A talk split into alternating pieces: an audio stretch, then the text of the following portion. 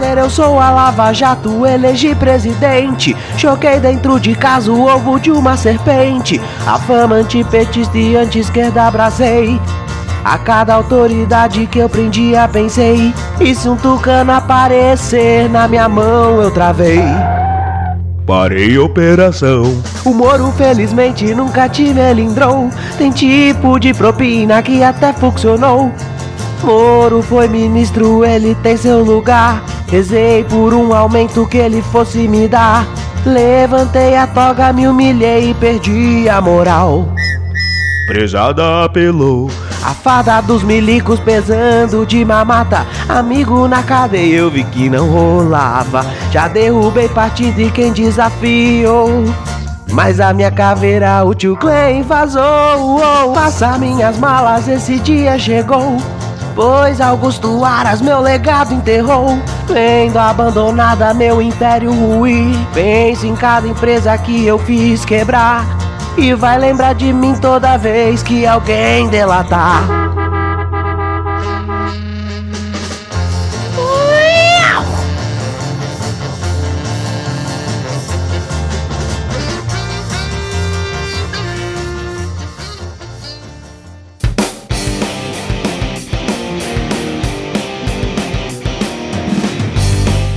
cidadão e cidadã, tudo bem? Eu sou Vitor Souza, estou de volta. Está começando mais um episódio do Midcast Político, nosso formato que debate as principais notícias e causas que ocorreram na última semana e que influenciam no cenário da política nacional. Mas hoje, excepcionalmente, será um pouquinho diferente e já já eu explico. E hoje aqui comigo temos o sempre animado e com saudades da minha pessoa, Rodrigo Hipólito. Tudo bem, Rodrigo? Tô pior agora, cara. Tô pior agora, mas assim, saudades de você gritando no meu ouvido antes de começar qualquer gravação.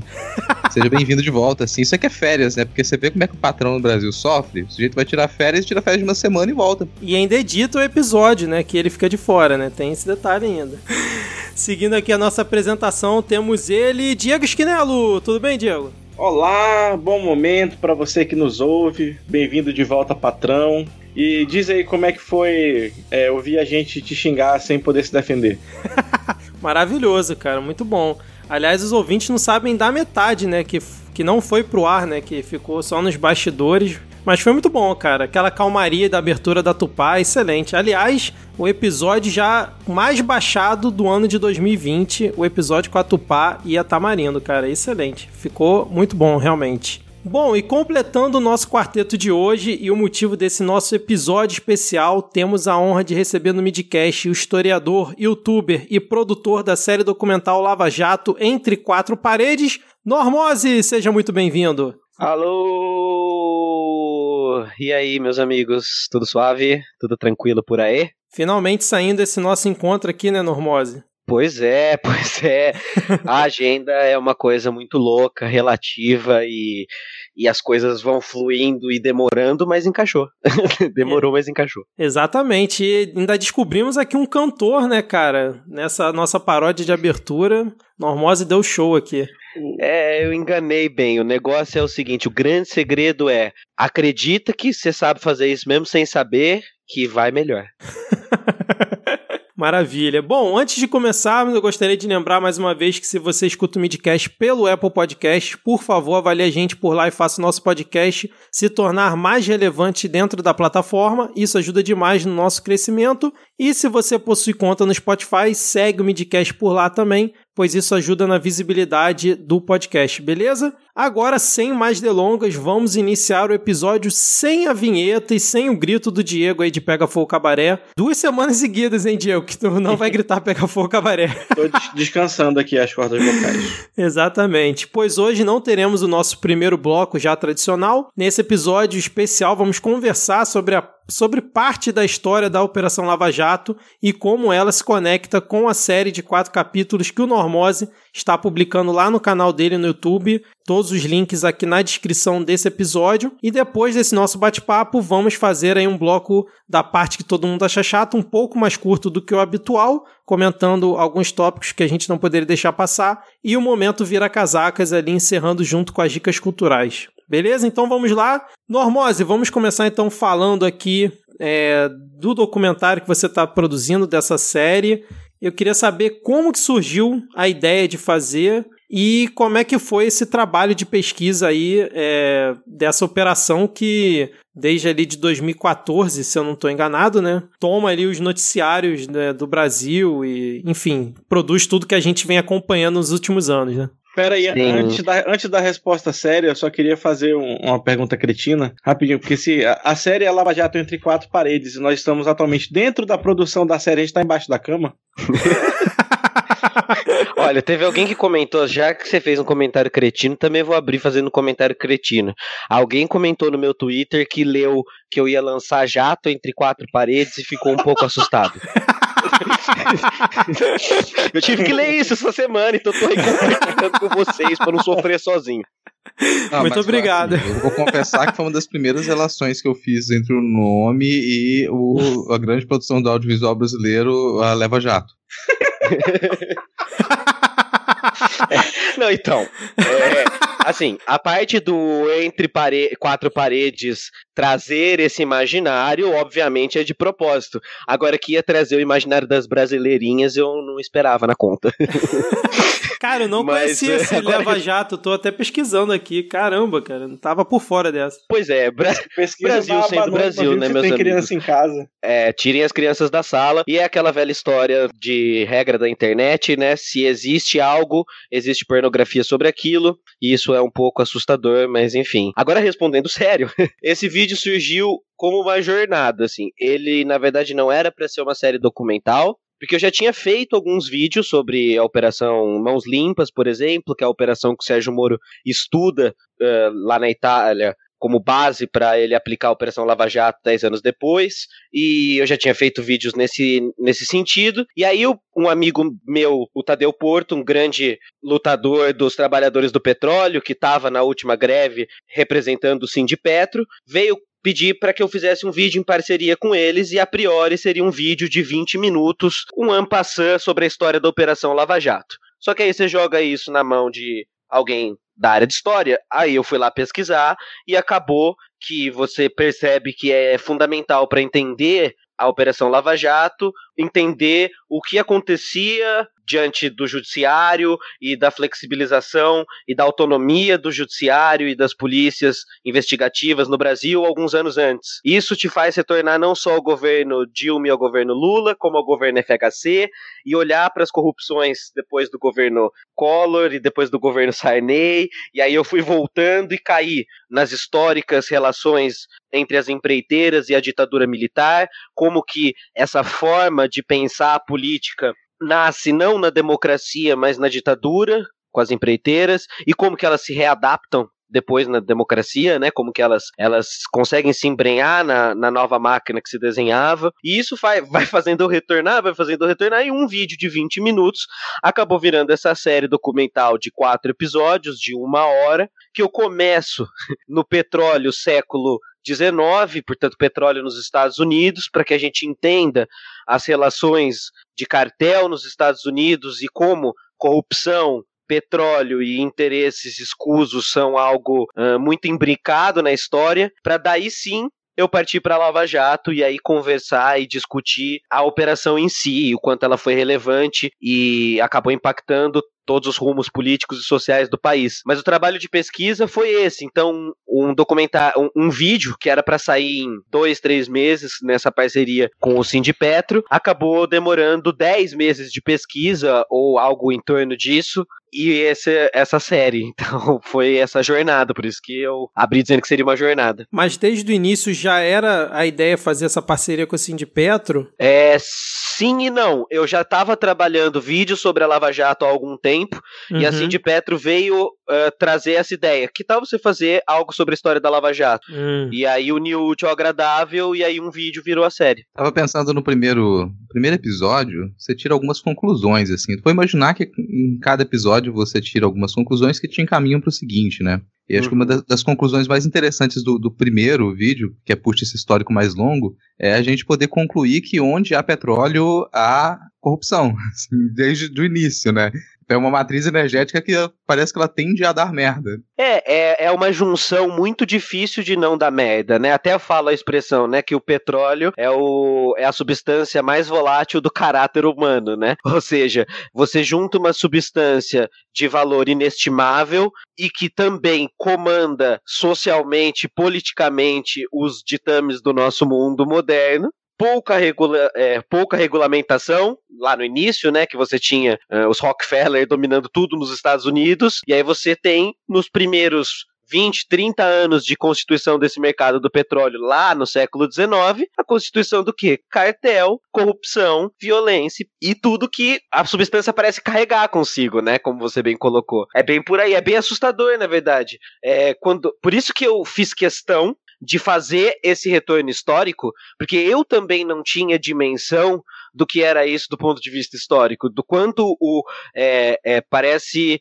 intrínseco essa relação entre petróleo e interesses com conflitantes e violência e guerra e interesses privados ou públicos e enfim. Eu achei muito importante fazer essa menção à história para que quando a gente passasse a falar de Lava Jato, as pessoas tivessem esse essa mesma base que eu pude ter, esse privilégio que eu pude ter na pesquisa, para sempre manter em mente isso. A corrupção é algo eh, secular, é algo longínquo, interminável e, e, e transideológico e que é muito mais complexo do que só uma simples operação que inventou tudo isso no país e, e, e um, um salvador da pátria vai resolver tudo isso. Não, né? A questão é muito mais, mais profunda, muito mais complexa do que isso. É. Antes do, do Vitor puxar a próxima pergunta que tem um gancho direto já na sua resposta, eu quero fazer uma indicação no meio disso, ainda que eu acho que combina muito com esse primeiro episódio que você lançou. Então, quem começar a assistir, eu sugiro que as pessoas escutem um programa que ele é de 2016. Em 2016, o Ivan Mizanzuki lançou o Anticast 238, a Petrobras e o Petróleo no Mundo, com uma pesquisadora chamada Jaqueline Ganzer, e que ela conta um pouco de como que a Petrobras surgiu dos problemas iniciais da Petrobras e, e dessa exploração do petróleo aqui no Brasil, né? Que é assim, é uma história muito maluca de como que todas as coisas pareciam feitas antes da gente realmente ter petróleo para explorar aqui e que um pouco que você aborda ali na, nesse primeiro episódio, né, para mostrar pra gente como que essa relação de corrupção se iniciou aqui em solo brasileiro. É, exatamente isso, tipo, você tem alguns causos, por exemplo, que todo mundo achou chocante o, a atuação do Monteiro Lobato, né, que eu trato brevemente no documentário, que é um personagem polemiquíssimo, né? É, que tem diversas questões liberaloides em volta dele, preconceituosas em volta dele, mas o fato desse sujeito que no nosso imaginário, o criador de sítio do pica-pau amarelo, você vê que ele tem toda uma história de, abre aspas, não essa, expressão, perdão pela expressão, mas de empreendedorismo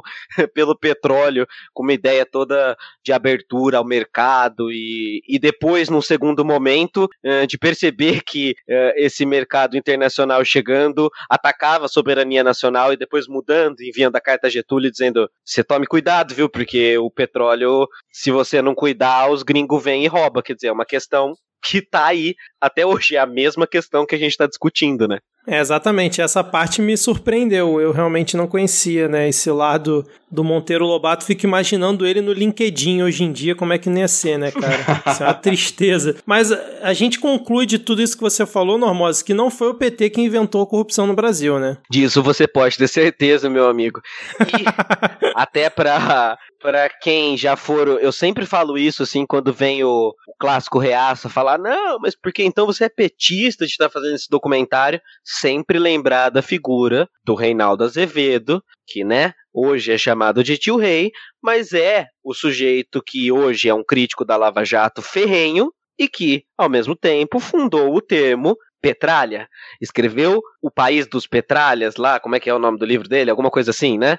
É, e que tem todo um discurso durante 10 anos na Veja de antipetismo e hoje está aí, crítico da Lava Jato. Então, tem algo a mais, não se perca. Claro que, né, os ouvintes do Midcast não são essas pessoas, mas fica a dica para eles também usar essa mesma estratégia que funciona.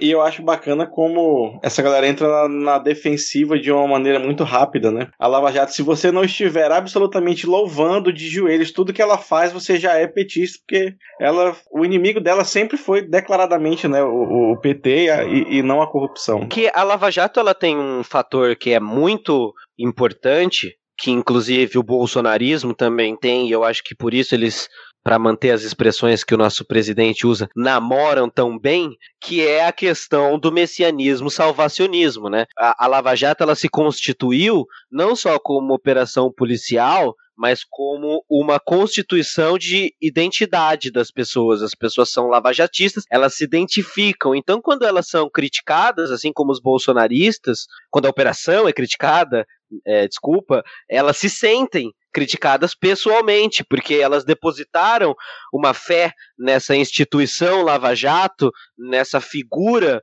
uh, mágica de Sérgio Moro, de Deltan Dallagnol, e não conseguem mais uh, separar o que é razão, crítica justa, que toda operação deve ter, e fé.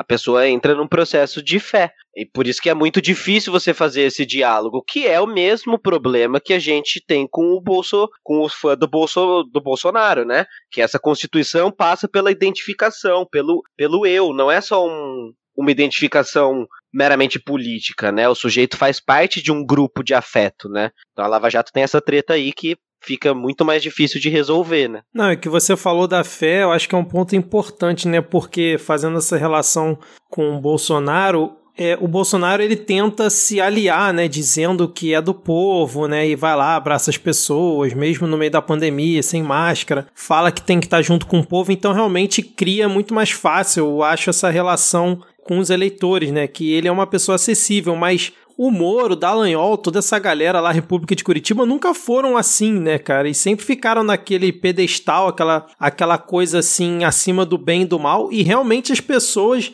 é, que iam protestar lá com os patos, né? E todo esse histórico que quem acompanha a Lava Jato sabe, realmente depositaram a, a sua fé é, quase que como se fosse numa instituição, numa igreja sobre que eles iam acabar com a corrupção no Brasil, cara. Isso é muito doido. E, tipo, eu não vejo essa ligação, tipo assim, você se identificar com os caras que estão lá. Eles realmente viraram apenas heróis e criou-se uma devoção mesmo, cara. Essa parte de você comentar que é, as pessoas tinham fé na Lava Jato é realmente isso, cara. É impressionante. É, me faz lembrar também o Dallagnol fazendo é, jejum, como é que era? Que ele ficou fazendo uma uhum. época aí. É, é muito bem lembrado, né?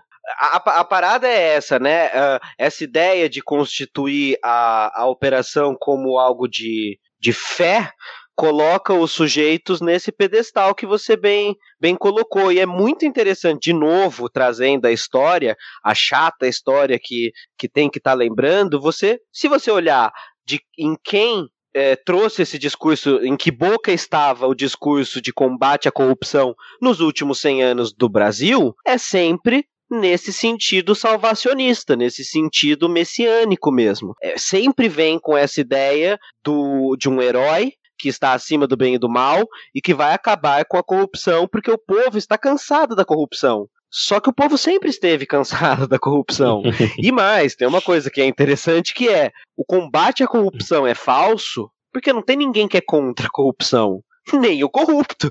Se você perguntar para o corrupto, ele vai dizer sim, sou contra a corrupção. Então, é, o que, que você está combatendo, né? E aí você vê que, na verdade, ele é só uma isca, uma isca que foi historicamente usada na vassourinha do ah, na década de 50, e aí você vê o Collor repetindo o mesmo discurso na década de 90, e aí você vê o Jair junto com o Moro, repetindo esse discurso nos, nos dias atuais, né? É, são, são ferramentas mesmo, você vê que são ferramentas de discurso, de retórica, de narrativa, que funcionam em determinados períodos históricos por determinadas razões e junções de fatores, né? É, quem não conhece aquele tio e do churrasco... Coisa... Rapidinho, quem não conhece aquele tio do churrasco que é contra a corrupção, contra isso tudo que tá aí, PT, ladrão e tudo mais, mas tem gato na luz, né, cara? É um clássico isso. Então... É, mas acho que é uma coisa tão retórica, e é isso que eu ia comentar, eu raramente vejo, tanto nos discursos políticos, de candidatos quanto das, das pessoas no dia a dia, raramente eu vejo um posicionamento anticorrupção. Na maioria das vezes eu vejo as pessoas irritadas com quem foi corrompido, irritado com quem corrompe, mas hum, é muito difícil a pessoa se perguntar, peraí, do que, que se trata essa palavra que ela se tornou tão corriqueira, sabe, a, a corrupção? Uhum. Raramente a gente pensa na estrutura que ela permite que um, alguém corrompa outra pessoa. Então a gente vê que o alvo para ser o, o, alvo direto da Lava Jato, por exemplo, ela na maioria das vezes ali foram os corrompidos. Os corrompidos são um problema, e você identifica o problema como os políticos que foram corrompidos. Ou você vai identificar, em alguns casos, o problema como aqueles que corromperam. Mas você não faz nenhuma movimentação para desestruturar aquilo que permite que haja essa relação. Que eu acho que é um pouco do que você aborda mais nessa, nessa série, né? Como que essas relações elas aconteceram e como que elas que, se lidou com elas dentro da Lava Jato. Mas é eu gostaria de pontuar que, por mais que a gente diga que ninguém é a favor da corrupção, raramente eu encontro alguém que está realmente interessado em, em pensar contra a corrupção. Está mais interessado em pensar contra, em condenar quem foi corrompido ou condenar quem corrompeu. Exato, isso é uma coisa bem interessante, que de fato, quando a gente começa a discutir e perceber essas nuances que você estava bem pontuando, você percebe que na verdade as pessoas elas são contra alguns tipos de, de corrupção, alguns tipos de corruptores e mais. Aos meus amigos tudo aos inimigos à lei. As pessoas não querem exatamente o combate à corrupção de todos. e, e aí você vê que reduzindo, se você sair da, da esfera da, da corrupção política, institucional, e pensar em como as pessoas reagem ao judiciário num geral, ao, ao, punitivismo num geral, isso opera mais ou menos na mesma lógica. No final das contas, as pessoas são contra alguns tipos de pessoa e alguns tipos de classe social, e não de fato contra os crimes que foram cometidos. Tanto é que é que quando você tem um escândalo desses que vai para mídia de morte dentro de família, que mãe mata o pai, etc e tal, você tem abordagens completamente diferentes e reações completamente diferentes da sociedade quando o crime ocorre num prédio de luxo, numa cobertura num bairro chique ou numa favela.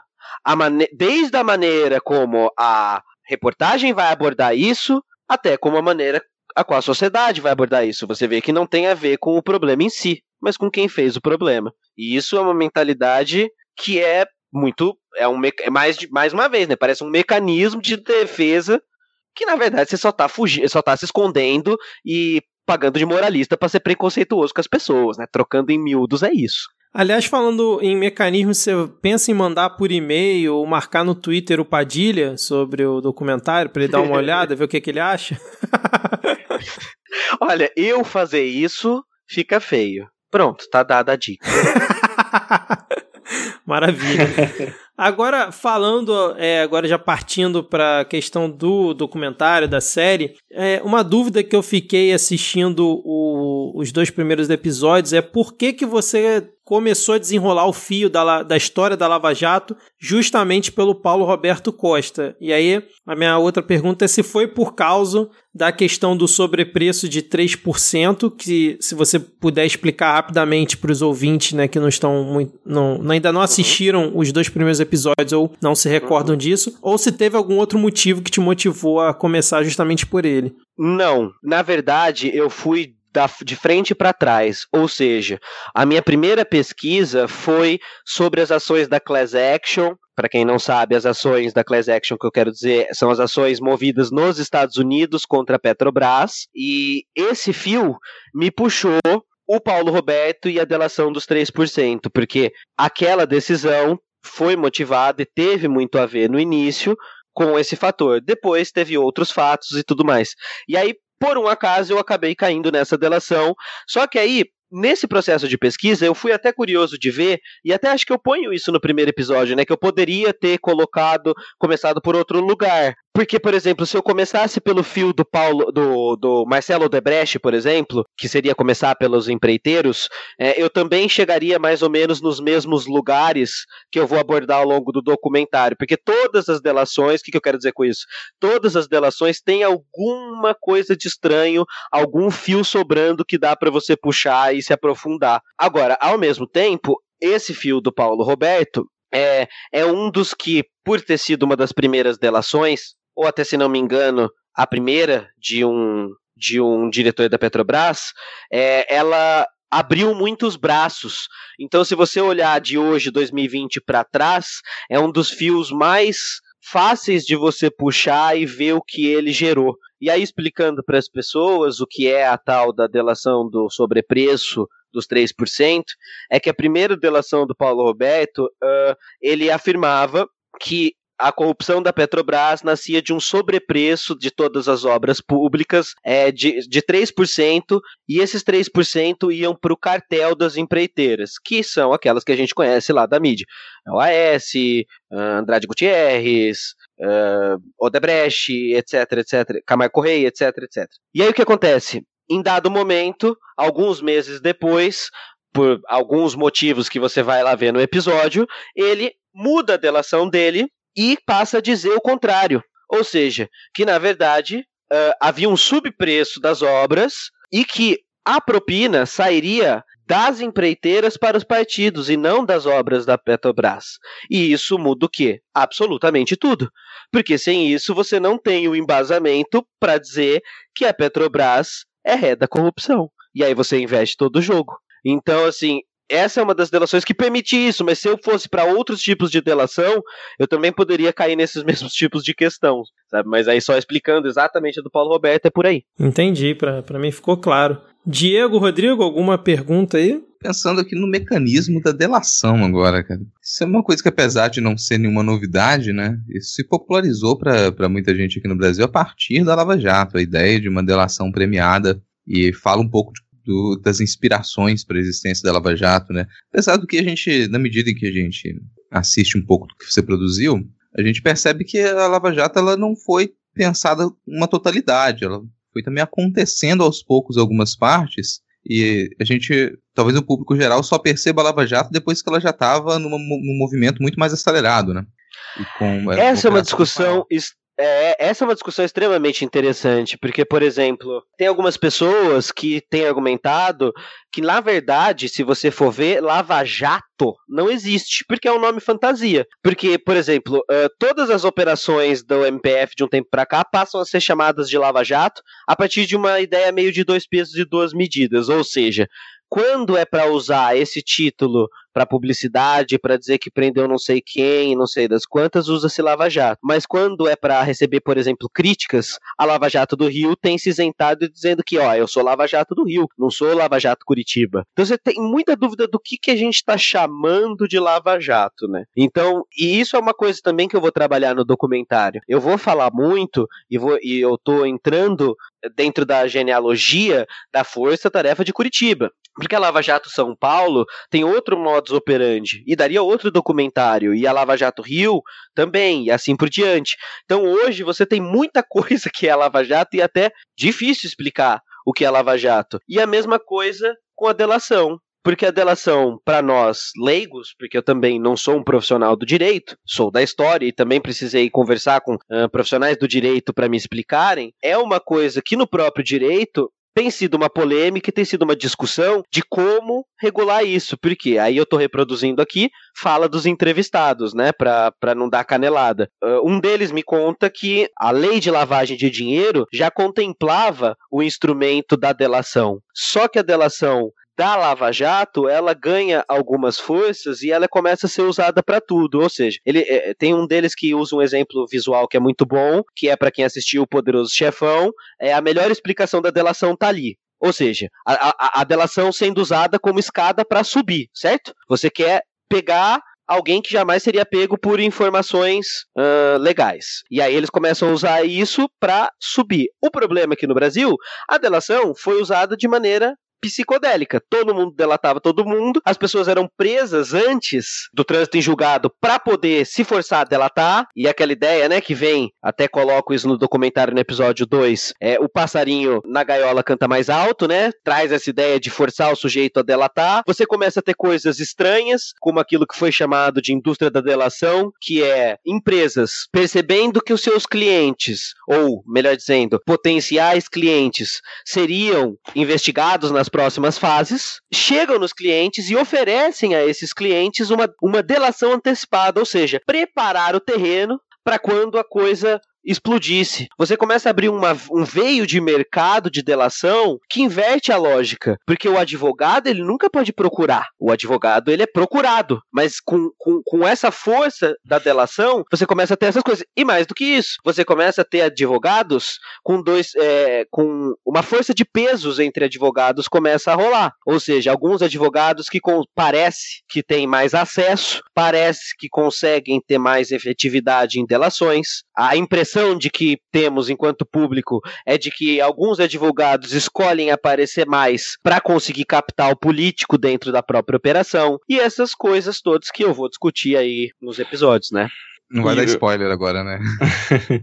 ó, mas ó, se você ficar até o final, depois do momento virar casacas, vai ter um mini spoiler. Não vamos. A dois. Ficar... Se ficar até o final, eu conto dois. Pronto só continuando, só um comentário né, sobre essa questão da delação, que é um instituto que vem muito do direito dos Estados Unidos, né, que é outro direito diferente do direito brasileiro. Lá o testemunho tem uma, uma força muito maior do que aqui, né? Aqui um testemunho sem provas acaba ele sendo inadmissível, como aconteceu até agora na delação do, do Palocci, que, que foi é, utilizada publicamente, mas nunca aceita legalmente, porque seria uhum. aberração demais até para é, eles, né? É isso, e isso é muito, causa um efeito muito interessante, porque é, como, como você bem aponta, a delação por si só não é prova, obviamente, ela na prática não dá em nada, porque aparentemente a maioria delas acaba em caminho vazio. Mas por outro lado, para a mídia ela tem um efeito perverso, porque quando um sujeito que não está familiarizado com todo esse essa complexidade disso que a gente está discutindo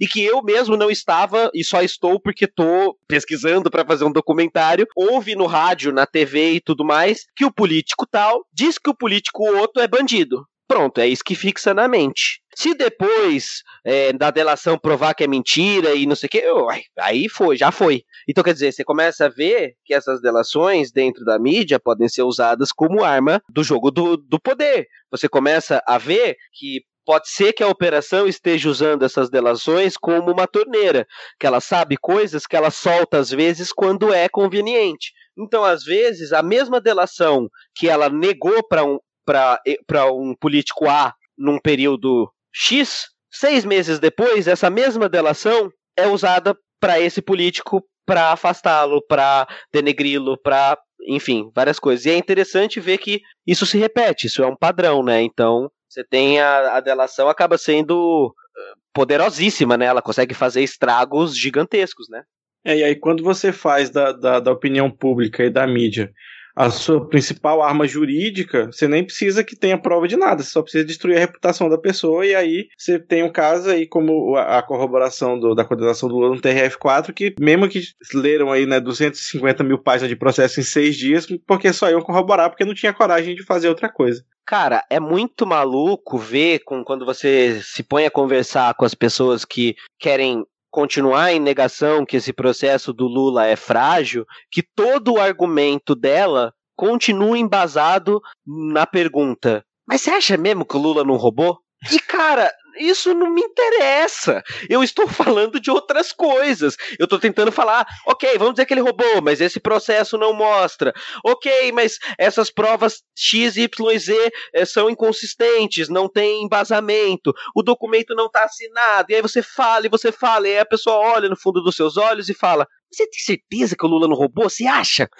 Aí fica difícil. Aí a gente volta na questão da fé, né? Você vê que é um mantra. Isso é um mantra é, é, repetido como um mantra. Mas você acha mesmo que o Lula não roubou? Pô, o cara é o Lula. E aí, de onde que ele tirou esse. Que que ele, quem é esse Lula que ele tá falando? É esse que foi construído aonde? Nesses vários pedacinhos que ele foi ouvindo no rádio. O político tal falou que esse tal Lula é bandido. O político outro falou que esse tal Lula é o pai de, de toda a corrupção. O procurador pôs um PowerPoint que apontava pro tal Lula no meio. Aí você pega vários desses pedacinhos e aí nasce a pergunta: mas você acha mesmo que esse Lula não roubou?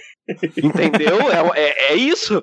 É esse o processo do, do, dos parça. Não, e, e, com tudo isso que você falou, a gente, é, sim, fica nítido que a imprensa, né, o papel dela foi ser a grande fiadora disso tudo, né? Porque essa questão que você falou de a cada dia, né, pingar uma delação, pingar uma manchete, que a pessoa tá só ali ouvindo, né, que ou o diretor tal, ou o empreiteiro tal falou que o político X, YZ recebeu propina tudo mais, é o que baixa, né, cara? Você não precisa acompanhar o resto da reportagem e todos os desdobramentos para formar uma opinião, né? Bastou escutar aquilo ali que já reforça o que você realmente quer pensar e imaginar para poder ter aquela, aquela visão sobre o político. E quando é sobre o PT, a gente percebeu que isso foi muito mais forte, né? Porque você não vê numa roda de conversa a pessoa falando, pô, mas o AS, hein, aquilo ali era ladrão mesmo, né? Ou sei lá, e o Serra, hein? A gente não vê esse mesmo engajamento, uhum. né? E a imprensa é, é, é por conta disso também, né? Sim, porque você vê que essa construção ao longo dos anos também foi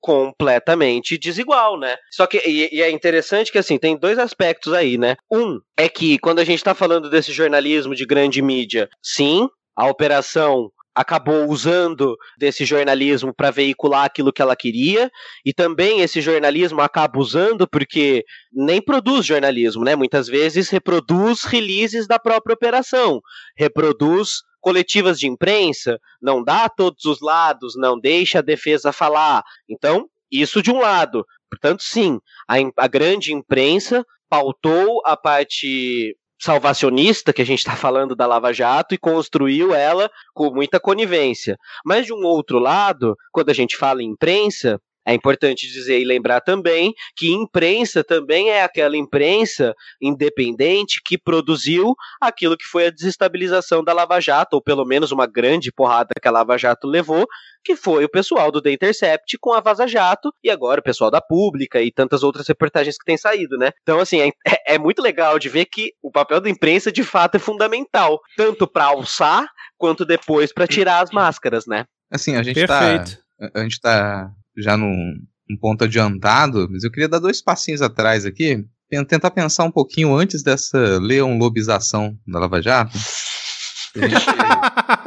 Você termina o primeiro episódio ali, né? Comentando desse. De como você escolheu esse ponto de, de partida com o Paulo Roberto Costa. E a gente já estaria nessa primeira fase da, da Força Tarefa. Nesse segundo episódio, a gente já começa a entender como é que ela está estruturada. Eu queria que a gente tentasse ter uma descrição assim dessa primeira fase, que agora estamos falando de Lava Jato. A gente contextualizou o papel do, da história do petróleo para a gente chegar aqui, como que essa, essas relações em torno dessa riqueza elas geraram corrupção no Brasil. A gente chegou até os anos 90 e 2000, e aí, estruturou a primeira fase dessa operação e a gente já está compreendendo aqui também como que a imprensa ela foi fundamental para que a Lava Jato se tornasse esse, esse Frankenstein, esse monstro de Frankenstein que ela se tornou. E a gente tem um nome aí que ele parece central nessa primeira fase, que é Beatriz Cata Preta. E que você falar Beatriz Cata Preta hoje, acho que popularmente não, não diz nada, né? Se a gente chegar na rua ideia, e gritar eu, isso. Eu acho que ela é parente daquele outro juiz Cata Preta, mas aí é, tô colando, né? Mas fora isso, nunca nem ouvi falar. Então, Beatriz Cata Preta é sinistro mesmo, porque de fato esqueceu-se. Em algum momento, é, parecia que em algum momento, não vou precisar o ano, vai, vamos dizer 2015, a mídia começa a falar disso, que é quando explode tudo e ela acaba abandonando a, a, a profissão de e, e fechando seu escritório. E aí parece que a gente nunca mais ouve falar em Beatriz Cata Preta, que para quem não viu, eu vou dar aqui o pequeno spoiler para você ir lá ver direito depois. É a primeira advogada com justamente esse esse esse trânsito dentro do Judiciário de Curitiba e que parece navegar e ter alguns contatos que outros advogados não têm, uma vez que, se não me engano e não me falha a memória, dos 19 primeiros acordos da, da Lava Jato, 14 são de Beatriz Catapreta e incluem pessoas como Paulo Roberto Costa, Júlio Camargo, empreiteiro, do lado de lá, e também políticos. E aí você começa a ver que talvez tem alguma coisa estranha aí. Porque se você é um advogado e você tem um cliente de um lado do balcão, um diretor da Petrobras, do outro lado do balcão, um empreiteiro, e também do lado da política, eventualmente, e isso não é uma acusação, é só uma questão lógica, os interesses desses clientes podem conflitar. Você pode, você tem um benefício de tentar montar narrativas para não prejudicar nenhum de seus clientes. Afinal de contas, se você fizer um serviço para um que vai prejudicar para o outro, você não exerceu o seu trabalho de advogado. Tanto Beatriz Catapreta é essa pessoa que tem esse trânsito, é uma juíza, é, opa, desculpa, é uma advogada indicada pela força-tarefa da operação e na qual muitos desses sujeitos é, delatados chegam à Força-Tarefa de Curitiba a primeira vez, estranhamente sem advogados, pessoas ricas sem advogados, e então Beatriz Catapreta assume esses casos a primeira vez. E aí, o interessante é ver que a maioria dos delatores que, depois da saída de Catapreta, mudaram suas delações, são clientes dela. Agora, por que ela faz isso? O que acontece nesse processo? Tem que ir lá ver o episódio, né?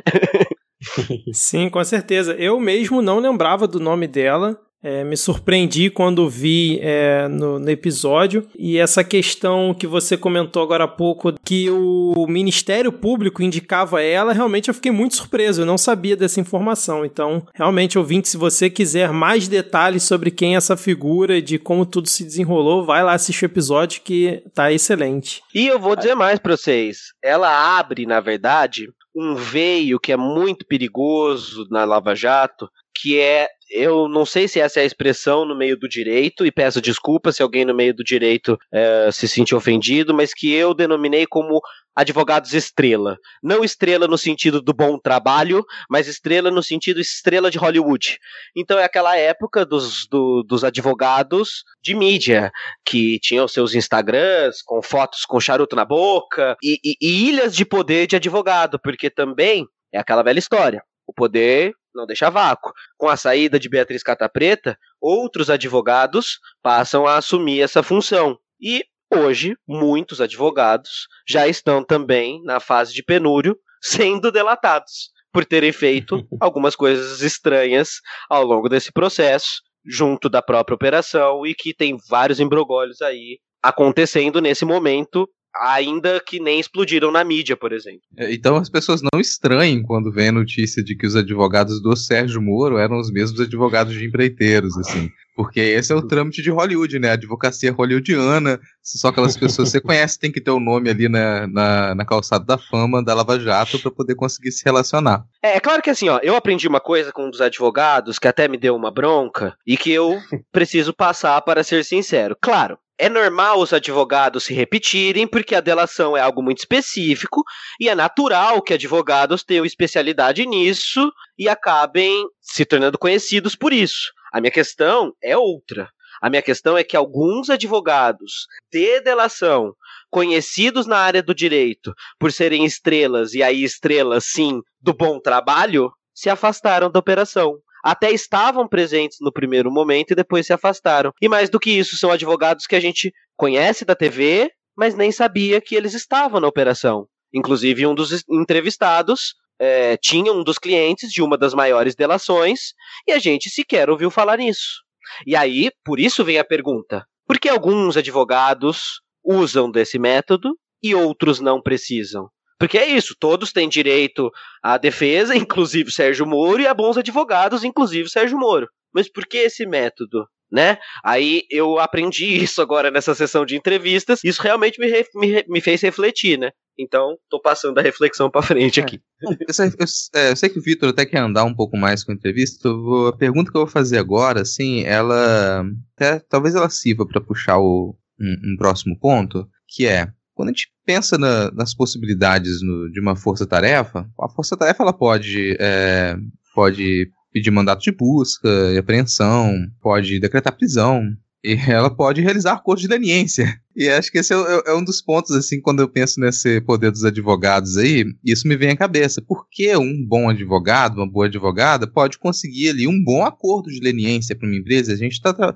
tá lidando com empresas gigantescas. E que elas uhum. conseguiram acordo de leniência no Brasil, conseguiram acordo de leniência nos Estados Unidos, e isso fez com que a força-tarefa passasse a girar um certo capital, de certa maneira. Acumulou um capital, aquele dinheiro estava ali. A gente viu depois da, da Vaza Jato o questionamento de o que, que seria feito com esse, com esse dinheiro que ele começou a, a ser atraído pela, pelos acordos da Lava Jato. Eu fico, fico me perguntando se o poder desses advogados e de promotores ali também ele não se relaciona um pouco ali com esse, esse, tipo de poder financeiro, porque eles foram capazes de realizar acordos que, além das delações, além da prisão que chama muita atenção do público, também poder divulgar que fizeram com que centenas de milhões de reais retornassem aos cofres públicos.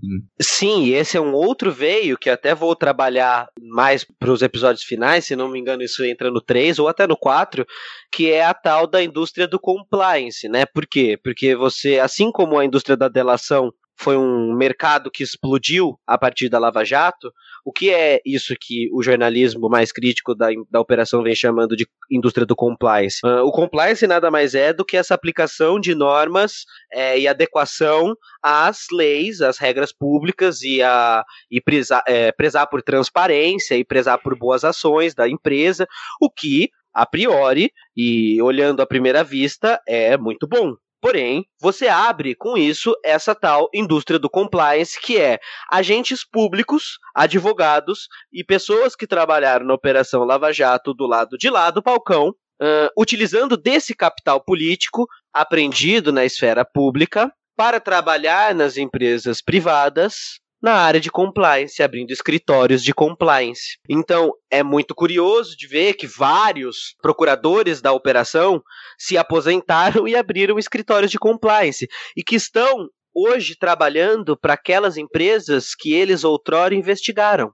O que é muito confuso, porque você acumulou um capital dentro da esfera pública que é de que é que é público e que não pode simplesmente ser capitalizado, porque cara, as empresas vão pagar o quanto for para esse sujeito vir com essas informações, entende? Então, de novo, né, entramos lá na conversa do início, né, quando você tem briga de interesse público e privado, poder e muito dinheiro, vai dar ruim, né, amigos? Vai dar ruim. É, e aí puxando é, acho que tentando caminhar um pouco aqui, essa questão tanto do, do anteriormente, né, do Ministério Público indicar advogado, com esse é, capital que começa a rodar aí dentro, esse estrelismo, né, e aí a gente vê que isso foi muito aconteceu muito durante os governos do, do PT, né? E agora que tem um governo pós-PT consolidado, está sendo rapidamente rebaixa, é, combatido, né? Como é que você vê então é, se o PT ele o fortalecimento que ele promoveu de instituições como a Polícia Federal, o Ministério Público, né? Se ele meio que abriu a rua que, que levava para os fundos da casa dele, assim, né? De alguma forma. Eu sabe que eu trouxe essa pergunta para alguns entrevistados, porque essa também é uma questão que eu que me surgiu ao longo da pesquisa. É até um pouco irônico, porque sim, se não fosse algumas leis criadas pelos governos petistas é, de autonomia do judiciário, a criação da Controladoria Geral da União, por exemplo, ou de fortalecimento das polícias federais. Na verdade, se eu não me engano, até, até fala do Sérgio Moro falando isso. Sim. Você não teria uh, a, a, o poder para que essas, essas investigações acontecessem. Mas, ao mesmo tempo, você tem algumas coisas que até vou abordar no documentário que são estranhas, não sei se porque, naquele momento, até o PT abraçou o discurso da, da anticorrupção e tudo mais, e acreditava que isso geraria um capital político, etc e tal. Tem algumas ações do Ministério da Justiça do Zé Eduardo Cardoso que me parecem estranhas, assim, por exemplo, nessa questão que vocês estavam, eh, não lembro quem falou, da Fundação Lava Jato. Foi um liberou geral, assim, para PGR e para Lava Jato, tipo, autonomia total, o que é interessante, mas assim, sabe aquela charge da Laerte que o cachorro foi crescendo, o cachorro foi crescendo comeu, e aí não tinha mais controle do cachorro? Então, assim, tem essa coisa do Zé Eduardo Cardoso, que até quando fiz essa pergunta para o Luiz Nassif, né, que também é um outro jornalista que há tempos vem pesquisando a Lava Jato, ele foi bem claro, assim, o Zé Eduardo Cardoso que precisava explicar isso, porque, sim, de fato, isso é um pouco, foi um pouco estranho, assim. É, ao mesmo tempo que eu consigo compreender que estava na base do discurso do PT lá desde 2002 essa, essa ideia da anticorrupção e, e depois com a Dilma isso voltou, né? No primeiro governo dela ela fez bastante ação nesse sentido, mas ao mesmo tempo não sei se foi medo de um embate com a PGR uh, na, naquele momento político, é, coisas do poder e dos bastidores do poder, mas que deram no que deram, né? É, teve uma época que eu até achava que o PT causou isso por acreditar nas instituições, cara, mas é como você falou, tem coisas dos bastidores que a gente nunca vai saber, então com certeza não deve ter sido esse fervor pelas instituições brasileiras que na verdade nunca funcionaram, né? Que o PT acabou pavimentando esse caminho aí para Lava Jato passar o trator em tudo e ter esse poder que agora o governo Bolsonaro tá fazendo possível para poder enterrar de vez, né? Cara, muito louco que assim, ó, dos sete entrevistados, três usaram a mesma metáfora quando eu pergunto do desmonte que a Lava Jato prometeu, que é aquela metáfora do, do bebê e da banheira, e o bebê tá sujo e você joga a banheira fora. Três usaram isso, mas assim, de coisas diferentes. Um falou que o gado tava com carrapato e aí matou o gado, o outro falou do bebê e da banheira. Foi muito engraçado que os três usaram, porque essa é a ideia visual perfeita, assim. É claro que precisa existir fiscalização, e combate perene à corrupção e o uso correto do dinheiro público. Isso é óbvio, isso, isso não, não é uma questão de discussão. Mas o que a Lava Jato fez e promoveu foi a destruição completa das empresas. Até porque, ok, beleza, como vocês bem apontaram, há corruptores.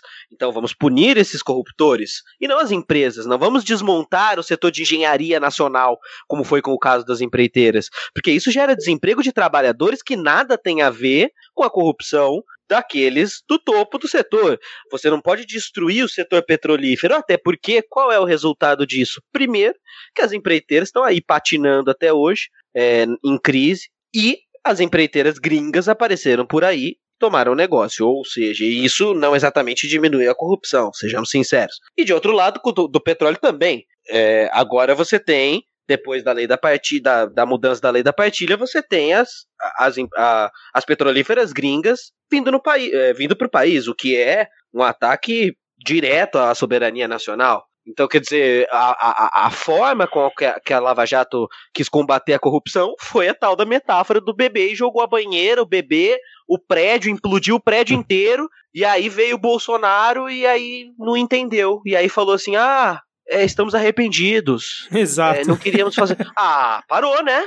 Parou. Você que, implodiu, você que implodiu o prédio. Você que jogou o bebê fora. Você matou o bebê. E aí você ficou surpreso que veio Satanás depois? É, eles acharam, eles acharam que o Tucano ia chegar e recolher todos os destroços e organizar tudo, mas não, foi o Satanás, né, cara? Isso é merda. Pois é, não é messiânico, então vamos seguir a Bíblia. Assim, eu acho que a Bíblia falaria que quando você mata o bebê e joga a banheira fora, você vai pro inferno, aí veio o Satanás. Exato. É o produto. Exatamente. Não, não tem outra, não tinha como é... outra coisa. Mas seguindo um pouco ainda né, nessa linha da, da destruição das empresas, aí a gente ou depende muito de como você enxerga, né? Ou coloca um pouco o chapéu de alumínio da teoria da conspiração, ou você passa a enxergar algumas verdades do interesse do capital internacional em desmantelar, em, em parar o Brasil, né? Que o Brasil veio aí na, ao longo do governo do PT, por exemplo, numa expansão franca é, de influência econômica na África, na América Latina. Né? A Petrobras cresceu aí em níveis absurdos, aí veio a descoberta do pré-sal. Então, é, você conseguiu perceber de alguma forma é, esses atores internacionais capitalizando ou mesmo uhum. gerando algumas fases da Lava Jato nesse sentido? Cara, eu vou falar para vocês uma verdade. Quando eu comecei essa pesquisa, eu não queria tratar dessa questão de Estados assim, como leigo, né? Não conhecia uh, a pesquisa e eu falei, não quero tratar dessa questão dos Estados Unidos, porque até aquela época, e eu tô falando há 11 meses atrás, é, tinha muito cheiro de conspiração, parecia muito coisas de filme. Ah, como assim? Uma agência é, internacional agindo no Brasil em conformidade. E assim, eu, não gosto de conspiração. Eu sei que tem gente que gosta, eu tenho muitos problemas com isso. Mas tudo bem, mas eu não sou essa pessoa. Porém, uh, olhando e quando eu vou de fato para pesquisa, isso começa a ficar um pouco inevitável. Primeiro, porque de novo, historicamente, sim, você tem a presença de agências é, americanas tutelando a Polícia Federal em diversas matérias públicas de imprensa, desde época de Sarney, Collor e depois FHC. E depois Lula também. É, então, assim, sim, você tem. Você tem matérias extensas do Bob Fernandes, por exemplo, é, entrevistando um diretor da FBI, falando como se davam essas parcerias. E, claro, elas podem ser legais. Isso é uma coisa, né? Porque a corrupção no mundo globalizado, ela é internacional, então, sim, faz sentido parceria entre países, né? O problema, e aí por isso que eu decidi abordar a ligação de Estados Unidos e Brasil no documentário, se concretizou agora, há pouco tempo, se não me engano, em junho, com as reportagens da agência pública, que escancaram a parceria do FBI com a Lava Jato. E não era uma parceria dentro dos acordos, ou pelo menos não parece ser, porque elas se davam no cunho pessoal, ou seja, trocas de mensagem é, conversas fora dos autos, troca de cursos, palestras e aquele clássico soft power que a gente, tá, que a gente bem conhece dos Estados Unidos. E aí, com a reportagem da revista pública, da agência pública, me desculpa, é, fica muito claro que você tinha uma agente aqui trabalhando com a Operação Lava Jato para que alguns modos operandi fossem aprendidos, e isso é muito estranho. E eu não tô de novo entrando no terreno da conspiração. Vocês vão ver no documentário lá no final. Eu faço perguntas. A minha pergunta é: se nós estamos, se nós temos a possibilidade de fazer parcerias oficiais, é, regulamentadas em lei, por que elas não estão? Certo? Concorda que é uma pergunta, pelo menos lógica? Tipo, se existe como fazer isso de maneira legal, de maneira pública, e elas são, expu elas são as escondidas, por quê? É só uma pergunta de um cidadão, né? Por uhum. que elas são as escondidas? Porque você tem, por exemplo, um dos diretores do, F, do, do FBI dizendo dessa parceria assim, abertamente, que o Brasil, de fato, colabora como nunca e colabora de uma maneira estranha, que é essa que eu estava falando na resposta anterior, não preservando as empresas, não preservando a soberania nacional.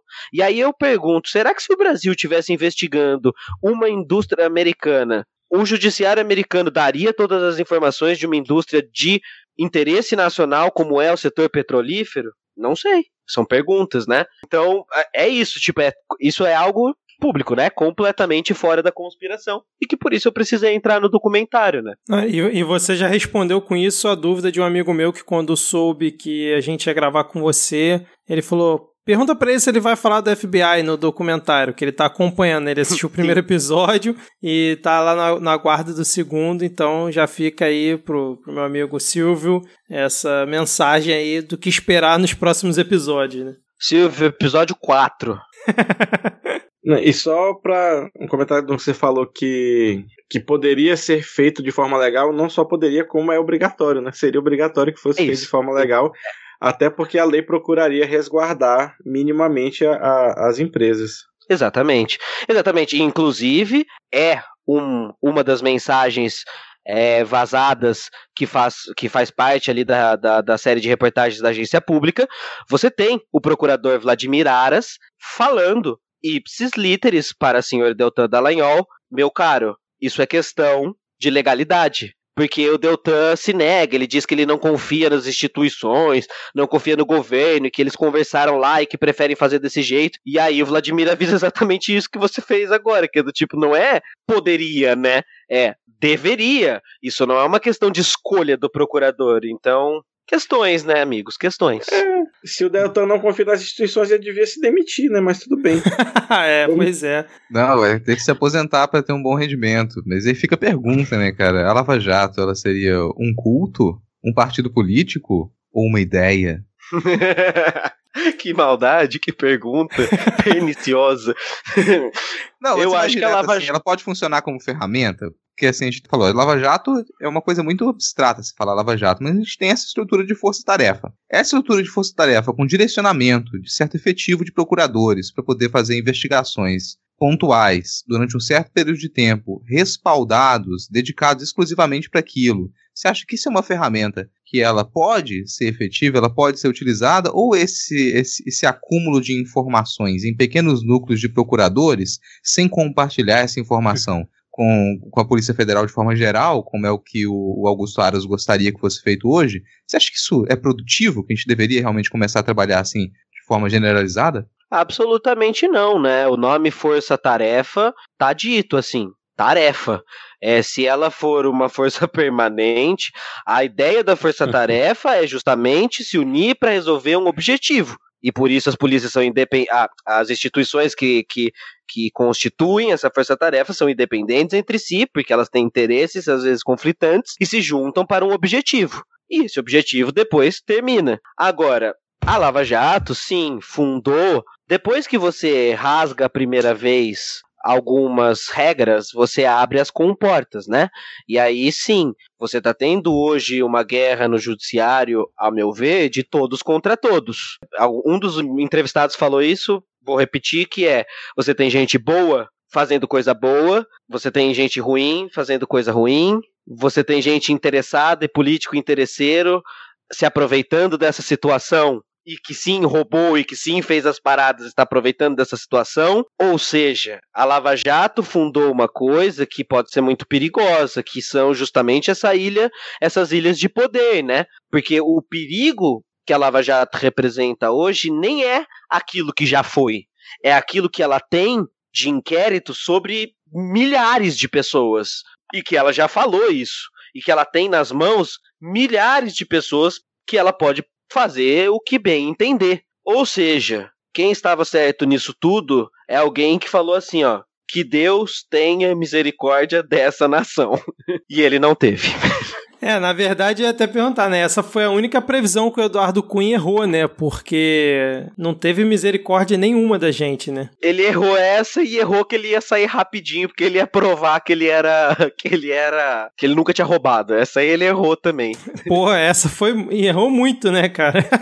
Mas, ô, ô Diego e Rodrigo, vocês têm mais alguma pergunta antes da gente fazer a pergunta final aqui pro, pro Normose? Cara, acho que qualquer pergunta que eu fosse fazer agora ia cair em spoilers também, então a gente pode deixar mais pro, pro final do programa. Ô Diego, tem alguma aí ou, ou tá Não, tô de contemplado? boa, tô de boa. Normose, tem, algum, tem, tem alguma coisa que faltou é, você comentar, a gente perguntar, que você gostaria de passar aqui pros ouvintes, para fazer um link lá com o que já foi lançado lá no seu canal? Eu acho que assim, a única ideia que eu quero que as pessoas saiam do documentário é de que a corrupção é algo bem mais complexo do que foi pintado e de que há muito mais podres no reino de Curitiba do que parece. Gostei dessa frase, hein? Mas afinal, Normose, a Petrobras foi vítima ou ré de corrupção, cara? Fala pra gente aí. Essa pergunta é a pergunta do documentário. Eu acho que se você ouviu esses últimos 50 minutos, parece que eu já dei essa resposta, mas eu prefiro não verbalizá-la, porque é o que eu tô perseguindo ao longo do documentário. O que eu sei que a Petrobras foi pintada como a ré de toda a corrupção, porque toda a corrupção saiu de lá, e isso sempre me incomodou. É o que eu posso responder. E onde que e, tá lá. e onde que os ouvintes podem encontrar toda essa jornada aí? Ouvintes podem encontrar no sítio eletrônico YouTube, digitando o canal Normose, ou o nome do documentário Lava Jato, Entre Quatro Paredes. Por favor, Lava Jato e não Leva Jato, senão você vai parar num lugar não recomendado.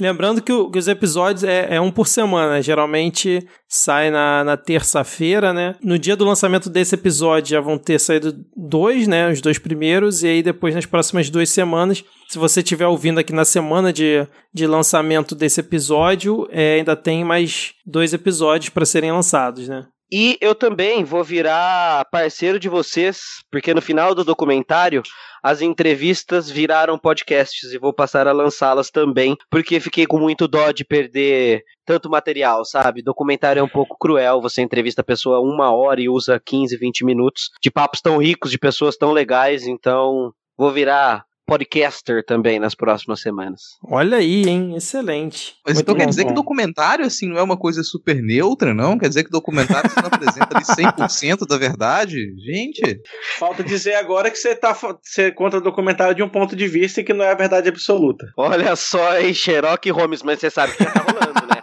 E eu tô achando ótimo que tá rolando esse tipo de comentário, porque é sinal que furou a bolha. Se tiver só elogia, tá alguma coisa estranha. Tô achando maravilhoso. E as pessoas, sim, estão descobrindo que existem pontos de vista. Uau, que maravilhoso. É.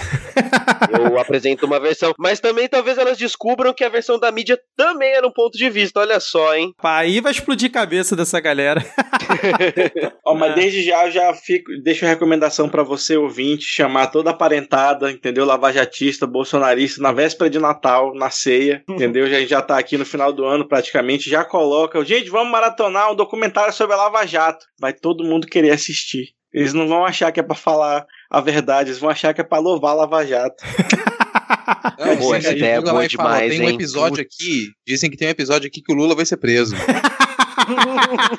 Vamos relembrar isso, Não, vamos ver todos ter, juntos. vai ter imagens internas do Lula sendo preso. Vou colocar isso no título clickbait. Prendi o Lula e olha no que que deu.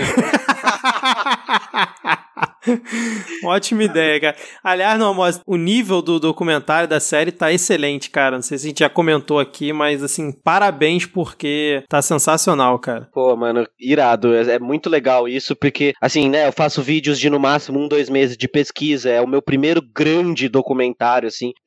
Eu virei muito íntimo da, da operação nesses 11 meses, 10 meses de pesquisa, sabe? Então é muito legal de ver que as pessoas finalmente estão assistindo e estão gostando, assim. Ficou sem palavras. É emocionante demais. Muito bom. Então, ouvintes, vão lá no canal do Normose assistir essa série sobre a Lava Jato. Vamos fechar então por aqui essa entrevista e todo é, esse papo aqui sobre Lava Jato. E a gente vai pra onde agora, Rodrigo? Pra não perder o costume. Pô, a gente vai agora pro caô da semana? Não, não, não é o caô da semana. A gente vai agora pra parte que todo mundo acha chato.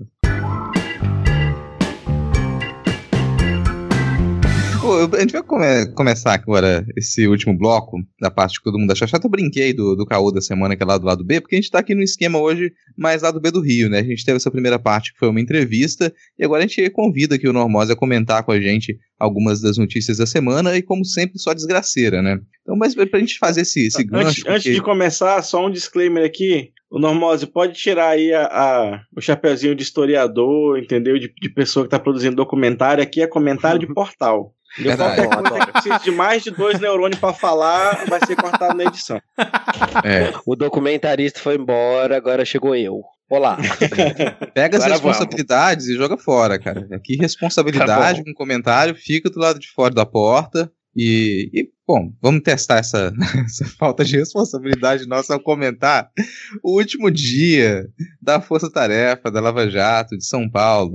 E essa notícia saiu hoje, né? A gente tá gravando isso no dia 29 e tá sendo divulgado como o último dia da Força Tarefa da Lava Jato de São Paulo. Embora isso não seja uma coisa tão simples assim, porque não quer dizer que, que olha, a Força Tarefa está aqui e eles vão pegar a Força Tarefa e apagar. E os procuradores que estão trabalhando lá vão deixar de existir. É exatamente isso. Mas você tem ali algumas mudanças no modo de trabalho da Força Tarefa. Isso aconteceu por discordância, desde que uma procuradora nova assumiu a chefia da Força Tarefa de São Paulo. Começou a ter desgaste, vários procuradores anunciaram que iam sair caso não trocasse a liderança da Força Tarefa. No fim das contas, não conseguiram trocar, né? eles até aventaram ali o nome do Daniel Salgado, que ele foi- bem conhecido pela, por ter atuado lá na, na Operação Monte Carlo, que era a operação que, mirou os- os jogos e do Carlinhos Cachoeira. Foi conhecido durante um tempo, mas ele começou a fazer uma série de exigências para poder atuar na liderança da Força Tarefa da Lava Jato de São Paulo. Acabou não rolando. Quero, quero 100 toalhas brancas no camarim, quero 3 quilos de MM sem os marrons, né? Esse tipo de coisa de estrela. É, durante um ano e meio para eu poder trabalhar aqui. Eu quero um ano e meio disso tudo, sem ninguém interferir no que eu vou fazer e sem prestar tanta conta assim. Então, acabou não rolando. E não trocou a chefia e esses procuradores eles começaram a pedir para sair. E, olha, me dá outra função. A, a procuradora que estava na, na liderança de São Paulo, que era Viviane Martinez, ou Martinez, ela tinha começado a interferir também. E começou a sortear quem ia tomar conta de cada uma, cada uma das operações. Ninguém gostou muito disso, né? Mudou um pouco o modo como a Força Tarefa trabalhava. E a gente pode, a gente pode dizer então que a Força Tarefa de São Paulo, ela realmente acabou? Não. Não, porque primeiro tem consequências e primeiro, eh, que é isso que você estava falando, e que isso também e aí é isso. Eu, na loucura de lançar o episódio de hoje, eu nem tinha visto essa notícia, tô comentando de orelhada, mas as últimas ações da Lava Jato São Paulo ainda me pareciam bastante de pressão política, de ato simbólico e de ameaça para para algumas negociações. Então não li sobre, então não sei exatamente o que representa, mas enfim, é, diz a sabedoria popular que quando o navio afunda, os ratos são os primeiros a abandonar o barco. Já que era pra virar comentarista de portal, vou até falar a frase pronta. Tá bom assim? Não, era até o que eu ia comentar, porque assim, o timing é muito estranho, né? É um, logo depois que ocorreram algumas operações né, contra o Serra, que a gente até comentou aqui recentemente, e outros alvos aí do PSDB, Coincidentemente, a Lava Jato é totalmente desestruturada na sua base ali em São Paulo, como, como o Rodrigo muito bem explicou. E aí é, é o momento que a gente bota mais uma vez o chapéu de alumínio e pensa, porra, parece que foi apenas um jogo de cena fazer aquelas operações em relação ao Serra e outros nomes e só para dizer que não fez, porque até hoje eles dizem que tem relações com as obras do metrô é, e do Rodanel lá em São Paulo, que é uma coisa que o Alckmin passa impune aí de boa até hoje. Tem também coisa, atividades relacionadas ali ao, ao Itaquerão, né, que aí tentam fazer ligações com Lula. E também na parte aí do caso do metrô, né,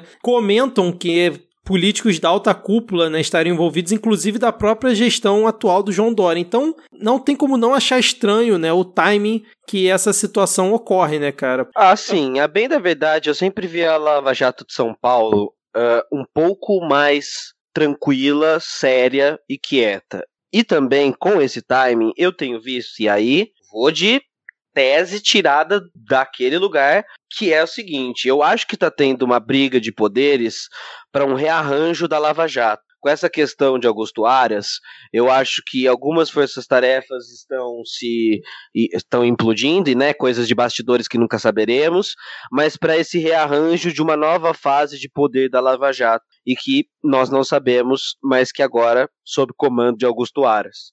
Porque também não devemos esquecer que houveram também mudanças na Força Tarefa de Curitiba. Claro, a aposentadoria, a desculpa, a saída do Delta é por questões pessoais, familiares e tudo mais, mas isso altera as forças de poder da Força Tarefa de Curitiba. Então você tem várias várias dessas rusgas acontecendo. Também a questão do bombadão lá, como é que chama? O Marcelo Bretas, da Lava Jato Rio, que também está tendo um monte de questão em volta dele. Então, parece-me que, como a Lava Jato se colocou como esse poder paralelo, ela também está participando dos jogos de política e de disputa de poder que às vezes acontecem, né? Então esses rachas parece que, que é alguma coisa assim que tá rolando, sabe? Mas Tô falando de palpitada ainda. É, acho que uma da, das grandes questões aí é o que vão fazer com o banco de dados da Força Tarefa de São hum. Paulo. Porque é, é, é, o grande que ali, eles sabem disso. Hoje mesmo, é o último dia, e nesse último dia eles apresentaram mais uma denúncia contra o Paulo Preto, que é o, o articulador das finanças, né, o, do, do PSDB.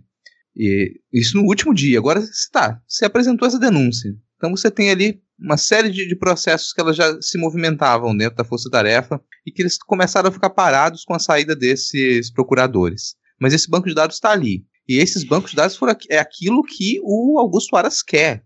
Faz um mês que ele fala, eu quero isso, eu quero que esses bancos de dados dessas quatro forças-tarefas, elas estejam comigo e que eu possa direcionar isso da melhor maneira possível, entre muitas aspas, né? e agora você supostamente encerra os trabalhos de uma força-tarefa e você tem um gigantesco banco de dados sobre todo tipo de articulação política, financeira, legal e ilegal que aconteceu em São Paulo. Para onde isso vai? E tem duas, só duas coisas que eu acho curiosas. É, primeiro que os procuradores descobriram que não dá para negociar com o patrão, né? Ficou, não, pô, não queria, não queria que fosse assim, mas né, e tá, enfim.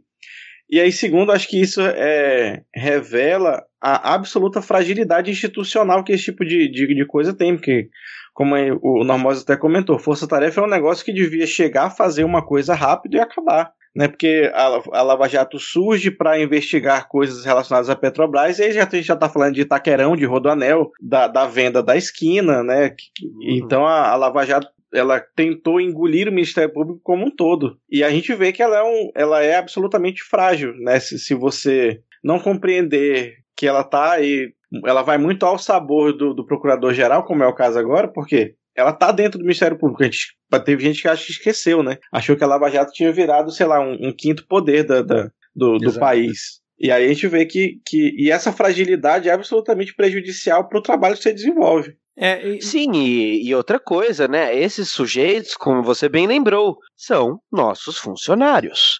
É, por exemplo, agora, todas as críticas que a Lava Jato recebe, o que, que ela fala? Ela fala, não, vamos pontuar bem. Como sai na grande imprensa o release? A Lava Jato recebe ataques. Que ataques? Ataques de quem? Que paranoia é essa, meu amigo? Ninguém tá querendo atacar, entendeu?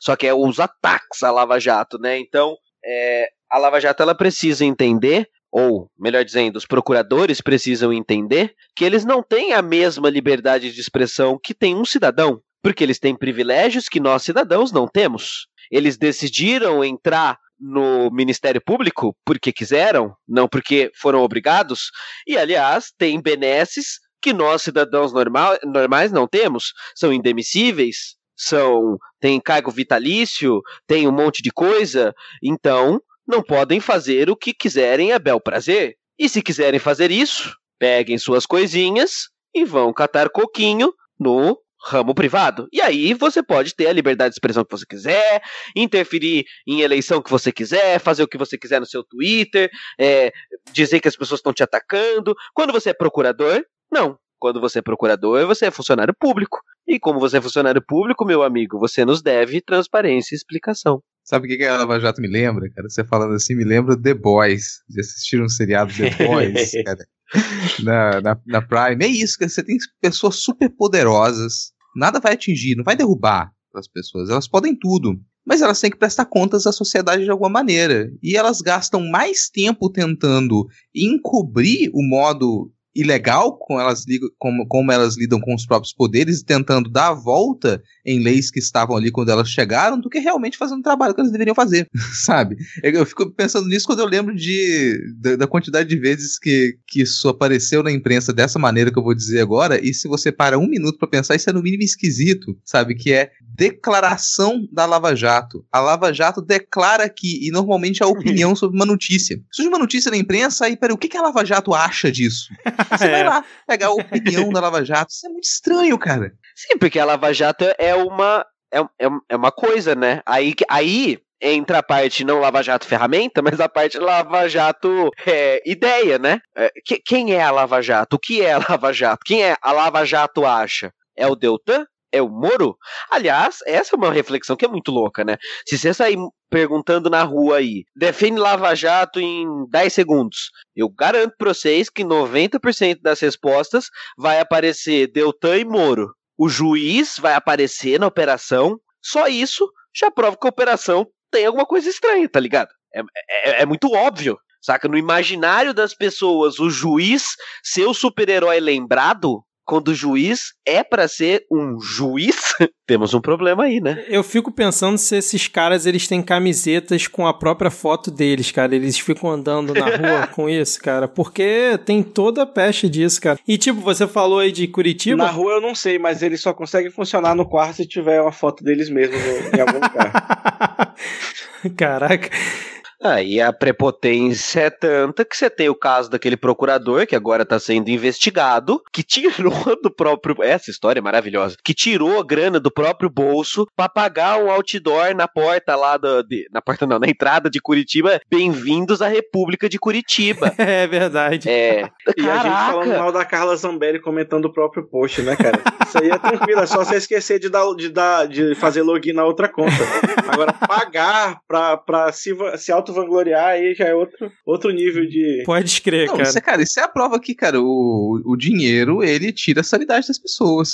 Sabe? A pessoa, isso é a prova de que a pessoa tem mais dinheiro do que ela deveria ter. E se em algum momento ela falar, eu tenho liberdade de tomar essa decisão, isso assim, eu tomo com maior tranquilidade, eu vou tirar dinheiro do meu bolso aqui para pagar um outdoor desse. Então, eu abri o outdoor aqui para ver e olha que coisa maluca. É basicamente uma foto com os procuradores de Curitiba a lá Power Rangers, eles estão em posição de V, todos eles, com Deltan Dallagnol no centro, e eles em V, né, abertinho, e aí dos mais famosos para os menos famosos, e aí tá escrito, bem-vindos à República de Curitiba, aqui a lei se cumpre, três anos de Operação Lava Jato, parabéns. O cara pagou isso, e ele tá na foto!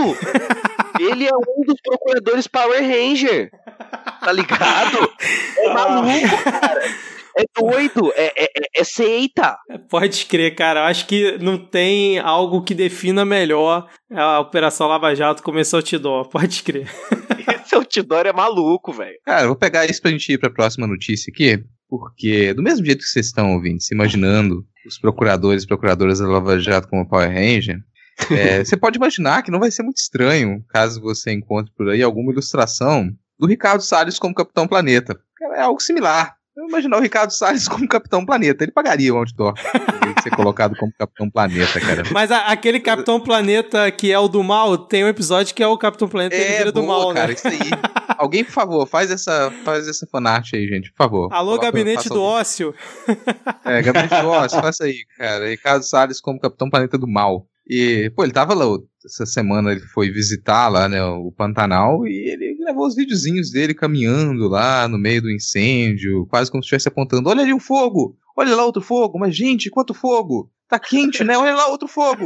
Apaga. Eu tô rindo, mas querendo chorar, cara, sério. Quase que ele apaga o fogo chorando de emoção, como a mamãe orgulhosa olhando seus filhinhos. Olha, fui eu que fiz. Sim, cara. Fui eu que incentivei ele chegar nesse nível, né, cara? É, e ele sai de lá, sai da visita dele, né, para comprovar se o trabalho de queimada estava sendo bem feito, e ele coloca em prática, continua a prática de passar a boiada. Essa semana teve uma reunião do Conama. A gente comentou aqui desde o começo, desde que, que o Ricardo Salles assumiu o ministério, que parte do, do trabalho dele era desarticular esses conselhos e impedir a participação da sociedade civil organizada na decisão de diretrizes para cada um que esses conselhos votam, né? Então o Conama ele foi completamente é, reorganizado para se transformar numa, num, num carimbador para o Ricardo Salles. Assim, tudo que ele coloca para votar vai ser aprovado porque o governo e representantes de grandes empresas têm maioria. Tem mais de três quartos. Acho que, acho que da sociedade civil hoje no Conama só tem quatro votos, quatro representantes. De 26, eu acho, tem quatro. Então é, é inevitável que se perca. Não tem mais discussão no Conama. O Ricardo Salles chega, apresenta as propostas e a votação é óbvia de que todo mundo que está ali praticamente vai concordar com ele. E nessa semana ele resolveu colocar para votação a revogação de algumas portarias que elas determinavam a, áreas de preservação permanente de mangue, de manguezais e restingas. São regras até bem simples e que elas afetam assim, boa parte do litoral brasileiro. Elas determinam que você não pode ter ocupação e exploração até 300 metros dessa área costeira com manguezais e restingas. Então a gente ainda tem manguezal e restinga preservado por conta desse tipo de, de regramento. Além desses regramentos, ele também resolveu extinguir,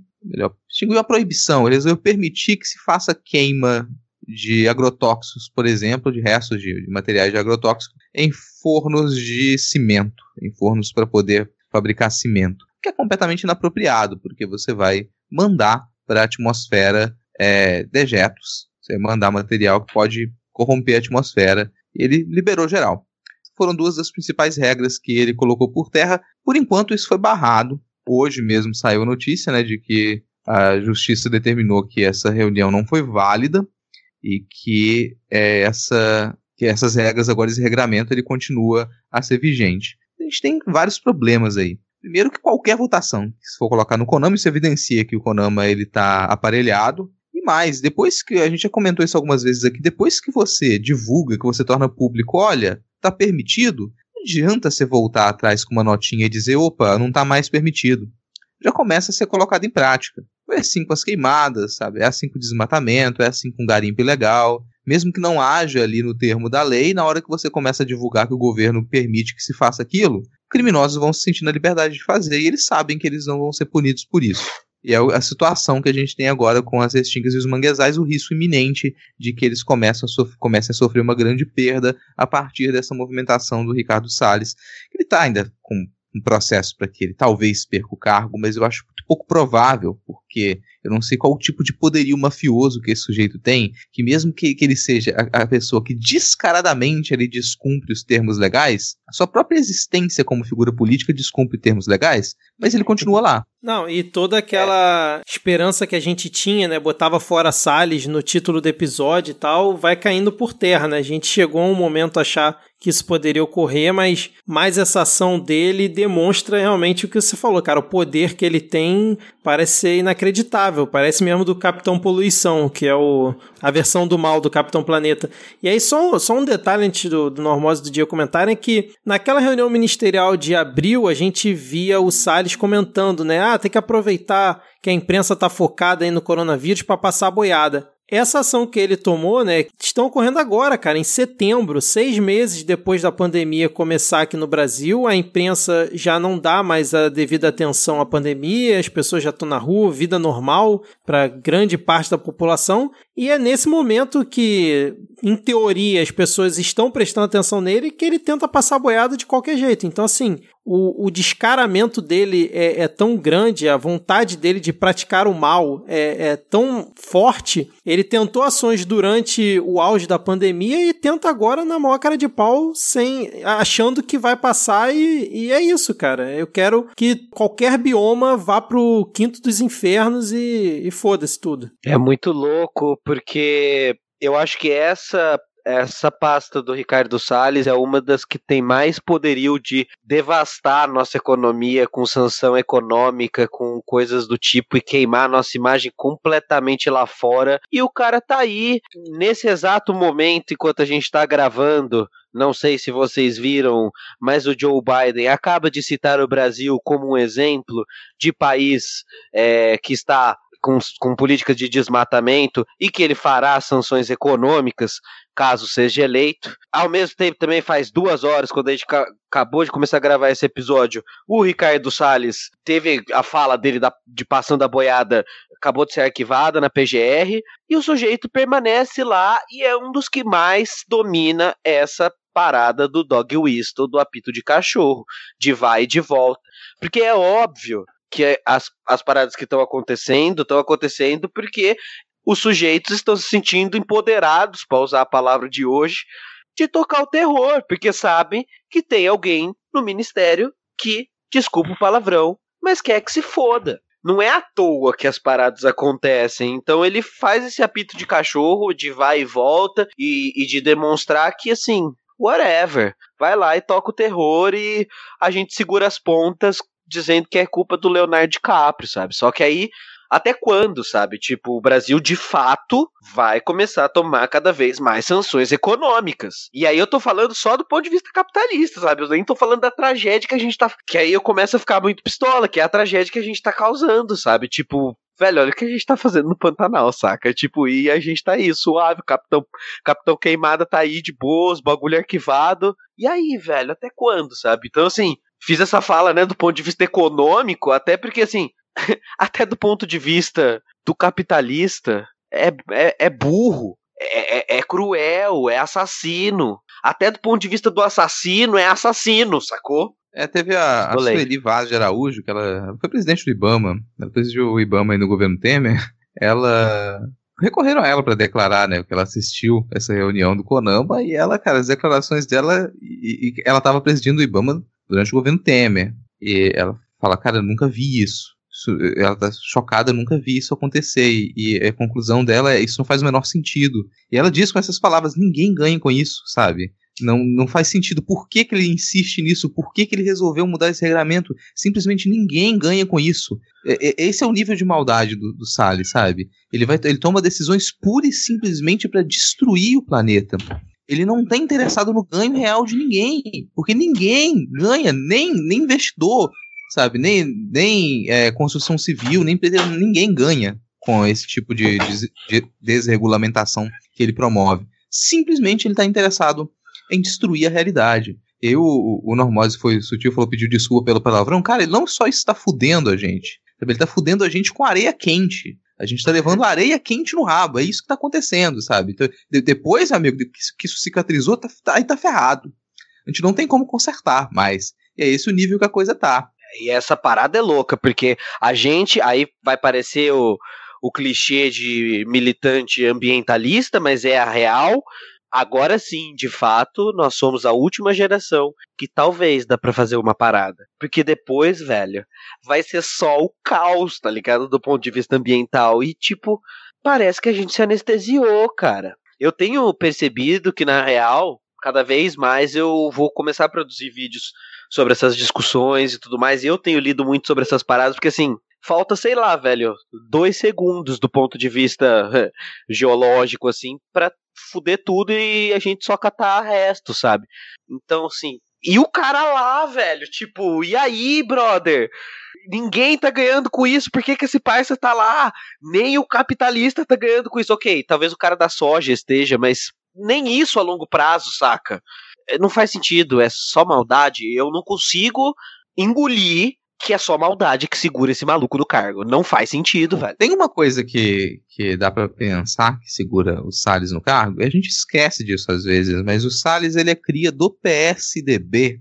O Salles ele começou em São Paulo, como secretário de Meio Ambiente em São Paulo, quando ele foi Verdade. condenado por falsificar mapeamento para poder tentar facilitar garimpo ilegal em algumas áreas. Então, ele falsificou mapas, isso foi descoberto e ele foi condenado. O sujeito é condenado por crime ambiental. E quando isso, e quando ele fazia isso, ele era secretário do governo PSDB. Até porque São Paulo praticamente só teve governo PSDB, né? Então você lembrar de onde ele veio. Agora a pessoa vem, está ligada ao PSDB, ela tem uma série de seguranças, né? É difícil você melindrar uma pessoa do PSDB. Então, mesmo que ele tenha depois saído do PSDB, fosse filiar ao novo, foda-se, sabe? Nesse, nesse, nesses anos em que ele passou ali, primeiro, para ele conseguir surgir no PSDB, isso já indica que ele tinha uma série de ligações. E para depois continuar no PSDB durante um tempo? Continuar na vida política, tendo passado pelo que ele passou, isso mostra que ele tem costas quentes. E, e complementando a sua fala, ele não agrada nenhum setor agropecuário. Ele faz a gente perder negócio. Tereza Cristina já entrou em rixa ali com ele no ano passado e nunca se deram bem porque ele atrapalha, sabe? Já teve carta assinada por grandes fazendeiros contra o Salles. A indústria agro, agropecuária não defende os posicionamentos que ele defende porque sabe que vai perder negócio. E elas não precisam disso, essa é a grande questão, sabe? Quando de vez em quando ele libera, ele tenta liberar, é, tirar algum tipo de regramento, e a resposta é: a gente não precisa disso, ninguém pediu isso. Absolutamente ninguém. É o meme do Twitter, cara. Absolutamente ninguém. Absolutamente ninguém. Ninguém, ninguém, ninguém, ninguém, ninguém. Salles, joga fogo.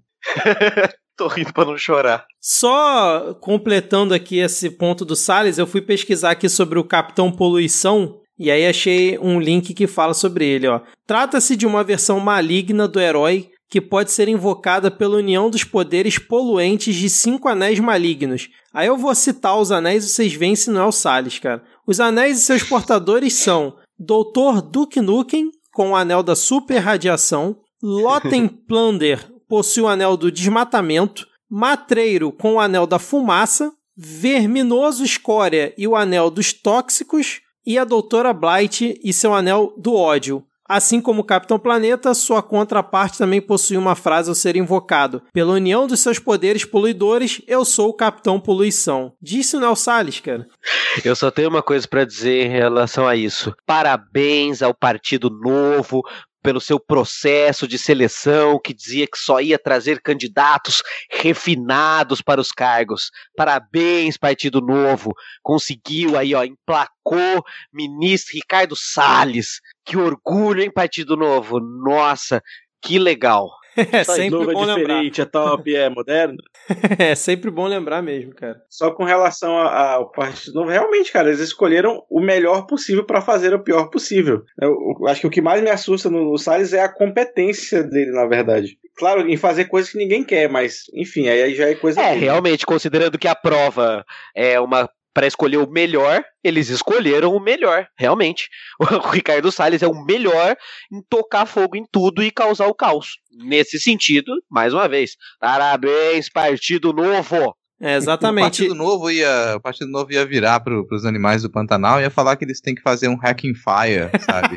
Eles têm que ser mais dis- dis- disjuntivos ali com Se os animais acordassem 5 da manhã pra trabalhar, não tinha pegando, não tava pegando fogo. E, e, e atender esse recrutador os domingos, né, pra fazer uma entrevista, pra conseguir um, um emprego melhor dentro da floresta, também isso não aconteceria. É, de- detalhe ou importante. o que eles aqui, quiseram. Detalhe muito importante esse. Em ambientes mais que de estão com 500 muita queimada, em ambientes em que estão com muita queimada, sobe o fogo, dá o final do dia, aquele fumaceiro. Qual é a cor que fica o céu? Laranja. Caraca. Era isso. Tudo uma grande campanha de marketing, ninguém entendeu, cara. Sabe? Isso aqui, isso aqui é o marketing explosivo. Nossa O. Salles é- Isso o sim Salles que é é marketing agressivo, hein? É. Entendi, agora tudo faz sentido. ah, mas agora eu entendi, agora eu saquei. Cara, falando em fogo, já que a gente falou em fogo, não sei se vocês já ouviram falar do Jorge Marra. O Jorge Marra, pô, o Jorge Marra é irmão do Deiró Moreira Marra. Não? Nunca ouviram falar? O, o Jorge Marra ele é secretário de obras do município de patrocínio. Isso aqui é uma notícia trágica. Pode começar a aparecer com um tom bem humorado. E tu tá rindo, é cara.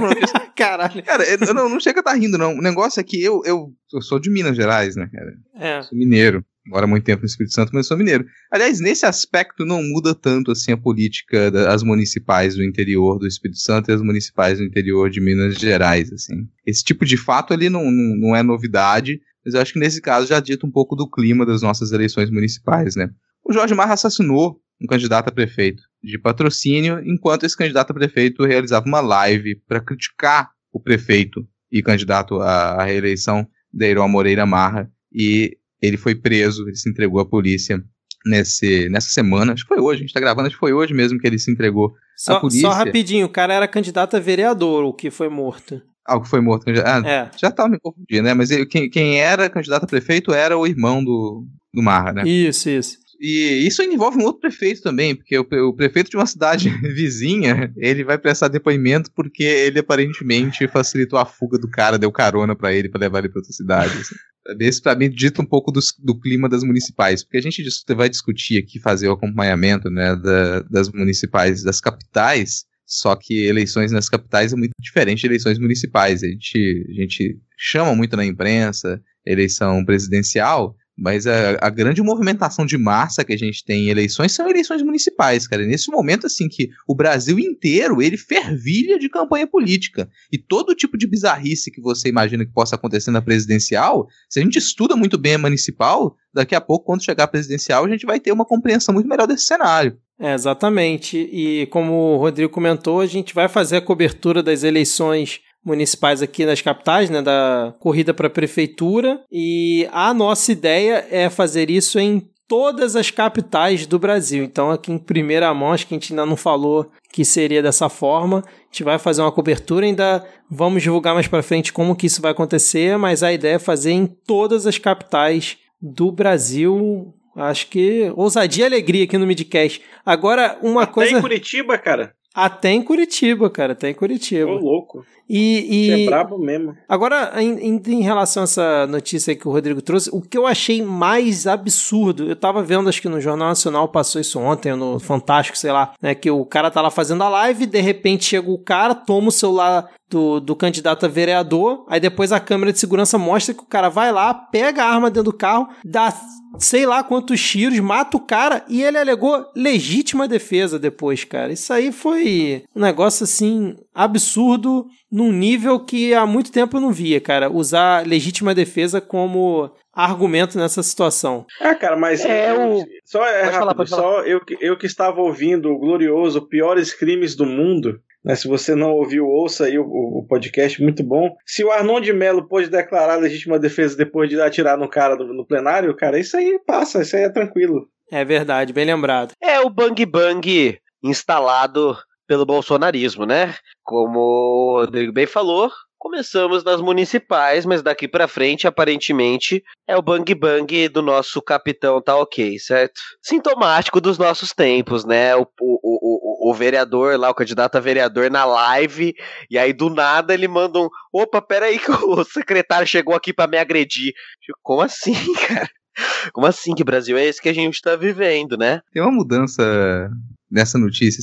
O interior, falar que as pessoas que você começou a ter pistoleiros atuando durante eleições municipais agora seria uma mentira. Só que tem uma mudança aí, que é muito importante. que a gente observava, em muitos casos, era uma pressão é, violenta em muitas eleições municipais. Então, você tinha candidatos a prefeitos, a vereadores, que eles contratavam pistoleiros era, era ligados a fazendeiros locais, e aqueles pistoleiros passavam a circular dentro da cidade, que normalmente eles não ficavam circulando armados dentro da cidade, ficavam em regiões fora do perímetro urbano, eles começam a circular mais dentro da cidade e fazer pressão. Isso é muito comum. Isso sempre foi comum aqui. Agora, a gente tem um, uma mudança de comportamento porque isso não era feito de maneira tão ostensiva e sem nenhum receio. Porque o cara ele faz isso enquanto o outro filmava. Ele não tem problema nenhum de ser filmado, ele não tá nem aí para ele ser filmado, sabe? Agora, que precedentes que isso abre? O que, que a gente vai encontrar nas eleições municipais do interior? A gente vai acompanhar as capitais, mas eu queria realmente que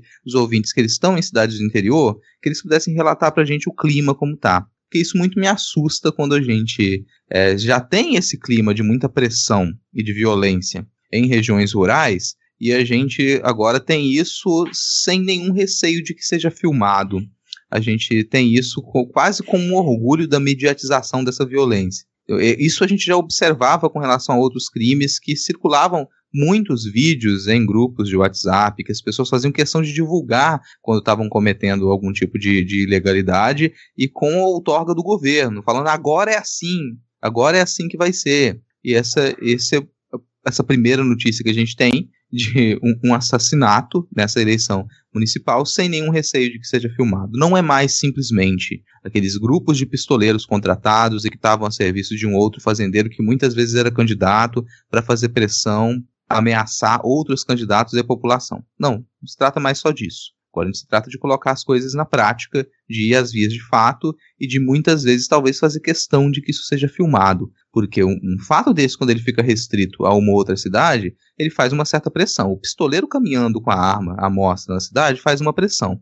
Agora, quando a notícia circula, quando fala o assassinato aconteceu, e agora? Mesmo você prendeu esse cara, tudo bem, prendeu ele, mas e agora? Um, quem se quem colocou a cara a tapa e falou vou criticar o candidato a prefeito foi assassinado. Depois, quem é que vai ter cara, quem é que vai ter coragem de continuar a criticar prefeitos no interior, sabendo que uma prática assim ela pode se transformar cada vez, cada vez mais comum?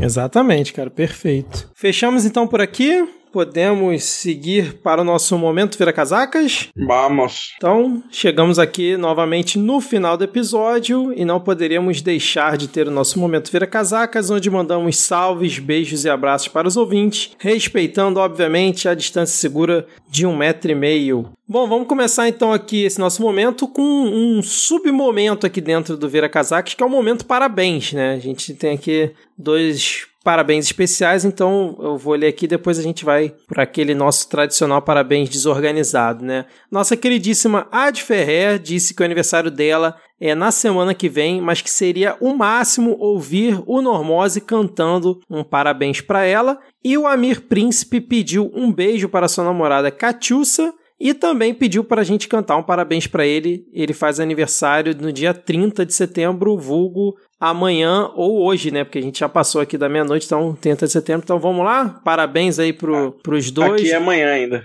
Ah, é verdade. Aí é, eu sempre esqueço, cara. Então aí ainda é amanhã. Então vamos lá, em 3, 2, 1. Parabéns! Parabéns! Parabéns! Parabéns! Parabéns! Parabéns! Querida! Felicidades! Muitas felicidades! Olha aí. Anos de vida! Sem parabéns gaúcho hoje, né, cara? gaúcha, mas sem parabéns gaúcho, olha aí que. Eu não consegui decorar o parabéns gaúcho. Eu também não, cara. Mas eu ri demais. Eu só lembro que tinha lavoura. Então, ó, parabéns na lavoura aí. Está chuva na sua lavoura, Ad, e, e no, na do Amir Príncipe também. Exatamente. Fica aqui um beijo para o perfil Bolsominions Arrependidos, que inclusive está convidado aqui para participar de um episódio futuro do Midcast Política. Vamos tentar combinar isso. E o meu amigo Silvio Sidney, que eu já comentei aqui mais cedo, pediu para mandar um salve aí pro Normose quando ficou sabendo que ele viria gravar aqui com a gente. Então, Normose, um salve aí do Silvio. Nós que voa, Silvio. A queridíssima presidenta autoproclamada do Vale pediu um beijo molhado e abraços fraternos de todos nós. Vamos fazer o beijo molhado? Em 3, 2, 1. A Ada Cristina mandou um abraço para todos nós e nós mandamos outro para você. Um tradicional, já de quase um momento aqui, o salve para o jornal Ataque. E o arroba Mick Lagarde mandou um abraço para Ad Ferrer, que convidou ele para jogar Among Us. Esse jogo que tomou a internet de assalto e todo mundo joga, menos eu. Dois. Eu também, três. Quatro. Mas eu fui convidado. Eu fiquei super feliz que eu fui convidado, porque eu tava super triste. Eu não ia me pronunciar publicamente, né? Tipo, caraca, não tenho amigos pra jogar Among Us, mas eu fui convidado. Eu vou jogar Among Us no domingo. Eu fiquei tão feliz. Fiquei, parecia aquelas crianças no recreio quando arranjou um amiguinho, sabe?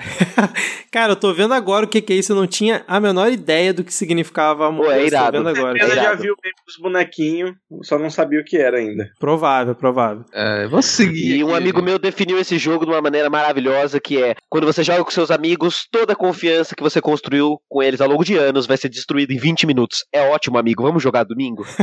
Mas Foi assim o convite. Vou seguir aqui, eu vou mandar um salve pro Gerson Establishment. Nosso querido Gerson Establishment. Ele mandou também um salve aqui pro bot do Meridelírio, Meridelírio em Brasília, que esse bot ele nos avisa sempre da real profissão do Frota, que é Ator pornô. Isso aí, olha só, cara. A gente tem aqui quase que um bot ao vivo, pra nos lembrar da profissão do Frota. Vai um salve aqui pro nosso queridíssimo Denis Almeida. Denis Almeida, não, o nome do Denis Almeida não foi citado no último episódio, que é um absurdo. É um dos, foi um dos raros episódios em que o nome do Denis não foi citado. Então eu tô falando várias vezes Denis Almeida aqui, pra poder a gente compensar essa ausência do nome dele aqui no episódio passado. Força aí, Denis. Vai um salve também pro Rafael Thompson. Rafael Thompson, aqui, ó, vou fa- fazer a chamada aqui ao vivo, porque o Rafael Thompson me mandou um Oi, Rodrigo. No, no Telegram, e eu fiquei esperando ele completar a mensagem. Então, Rafael, se eu não te respondi, porque quando a pessoa te manda um oi, alguma coisa, tô ali, cara, manda o que, que você quer. Manda o que, você quer, mas tá lá a mensagem. Ele só queria conversar contigo, seu grosso do caralho.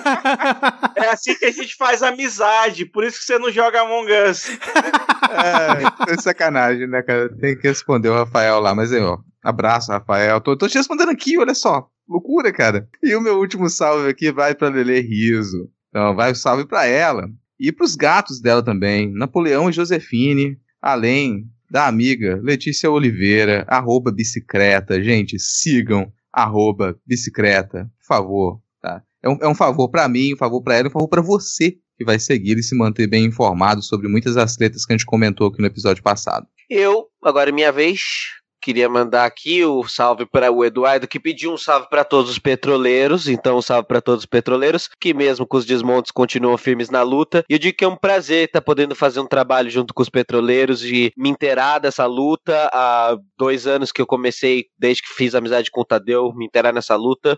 Então, inclusive, nomeando o Tadeu Porto, um grande trabalhador petroleiro. Um salve para todos. Continuem firmes na luta, que do lado de cá a gente ajuda a mudar. Um salve para Leila, do canal da Leila, que está sempre presente nos meus trampos, sempre ajudando.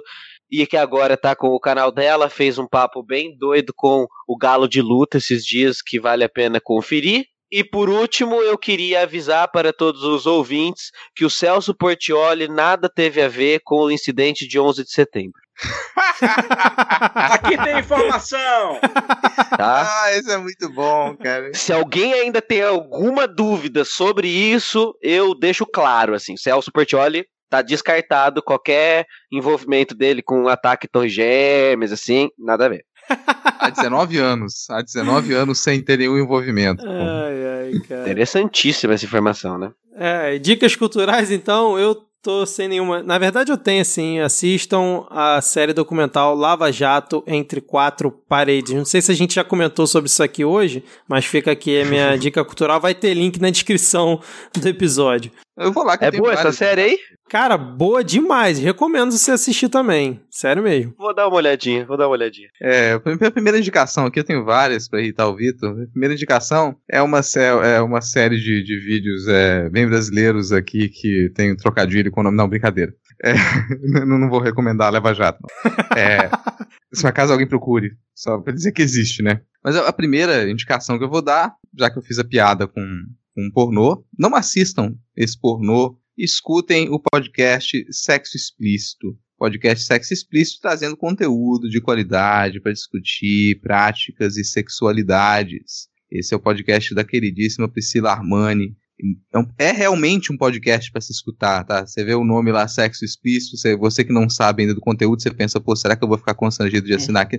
Gente, assina e escuta para você se manter informado com seriedade das discussões, discussões a respeito de sexo e sexualidades. Inclusive, o disclaimer, não só não assista esse pornô, como não assista nenhum pornô. É, não, você pode praticar, assim, na, na, na, sua casa é mais efetivo, sabe? Você aprende mais do que você tentar replicar esse tipo de prática que é ineficiente para você adquirir prazer. Então, se afaste do, do pornô, principalmente do mainstream, assim como você se afasta do nacionalismo. São práticas desagradáveis. outra indicação aqui é um evento, um evento que rolou nesse, até esse último dia 26, que foi a Americona. Americona foi uma conferência para discussão de literatura especulativa a partir do México. Então, você que aí gosta de escutar vozes em espanhol, vai entender um pouco mais sobre produção de literatura especulativa em língua hispânica, tá aqui linkado o canal do evento no YouTube, todas as conferências, as mesas, elas estão lá disponíveis. Outra indicação, mais um podcast, eu comentei mais cedo aqui, então vou deixar linkado aqui na postagem do episódio o Anticast 238, que é a Petrobras e o petróleo no mundo. Acho que é um bom complemento aí para quem vai assistir, começar a assistir agora Lava Jato entre quatro paredes, entender também um pouco da história da Petrobras, que em 50 minutos é, é um esforço muito grande para conseguir sintetizar muita maluquice histórica. Sabe? Então acho que é bom você ter outros complementos e não vai dar para você fazer a quantidade de leituras que o Normose fez para entender todos esses detalhes.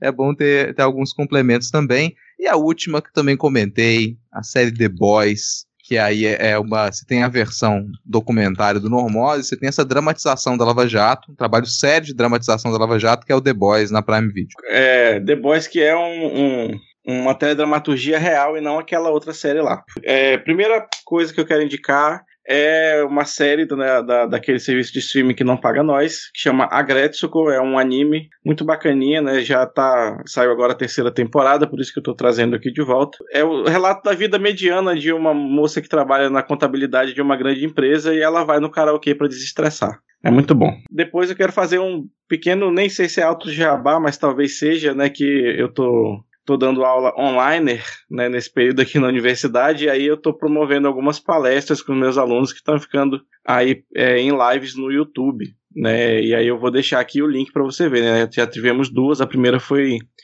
um debate sobre conhecimentos tradicionais e conhecimentos científicos, e agora, na, nessa semana, rolou um debate sobre epistemologia decolonial. Né? Como não sou eu que estou falando sobre esses temas, o papo foi muito bom. Então vai lá conferir, tá, eh, tá, tem o link aí na descrição. O Rodrigo até participou aí na, na última, que até agradecer a presença dele né, nos comentários. Participei comentando, não participei falando lá não, gente. Mas ó, recomendo muito. Realmente foi uma aula muito boa, cara. Muito boa. Assim, parabéns pro seu trabalho como professor e os seus alunos têm que estar muito felizes. E qual, você tem agora o canal onde você está hospedando isso, né? O canal, o teu perfil mesmo. Não, né? é, é, é, até o meu, o meu e-mail da universidade mesmo, eu coloquei lá porque está linkado no, no Google Classroom. Depois, se eu for fazer alguma coisa disso, eu migro para outro lugar, mas por enquanto tá lá. É, e tem o link na descrição aqui do episódio pro ouvinte que ficou isso. interessado.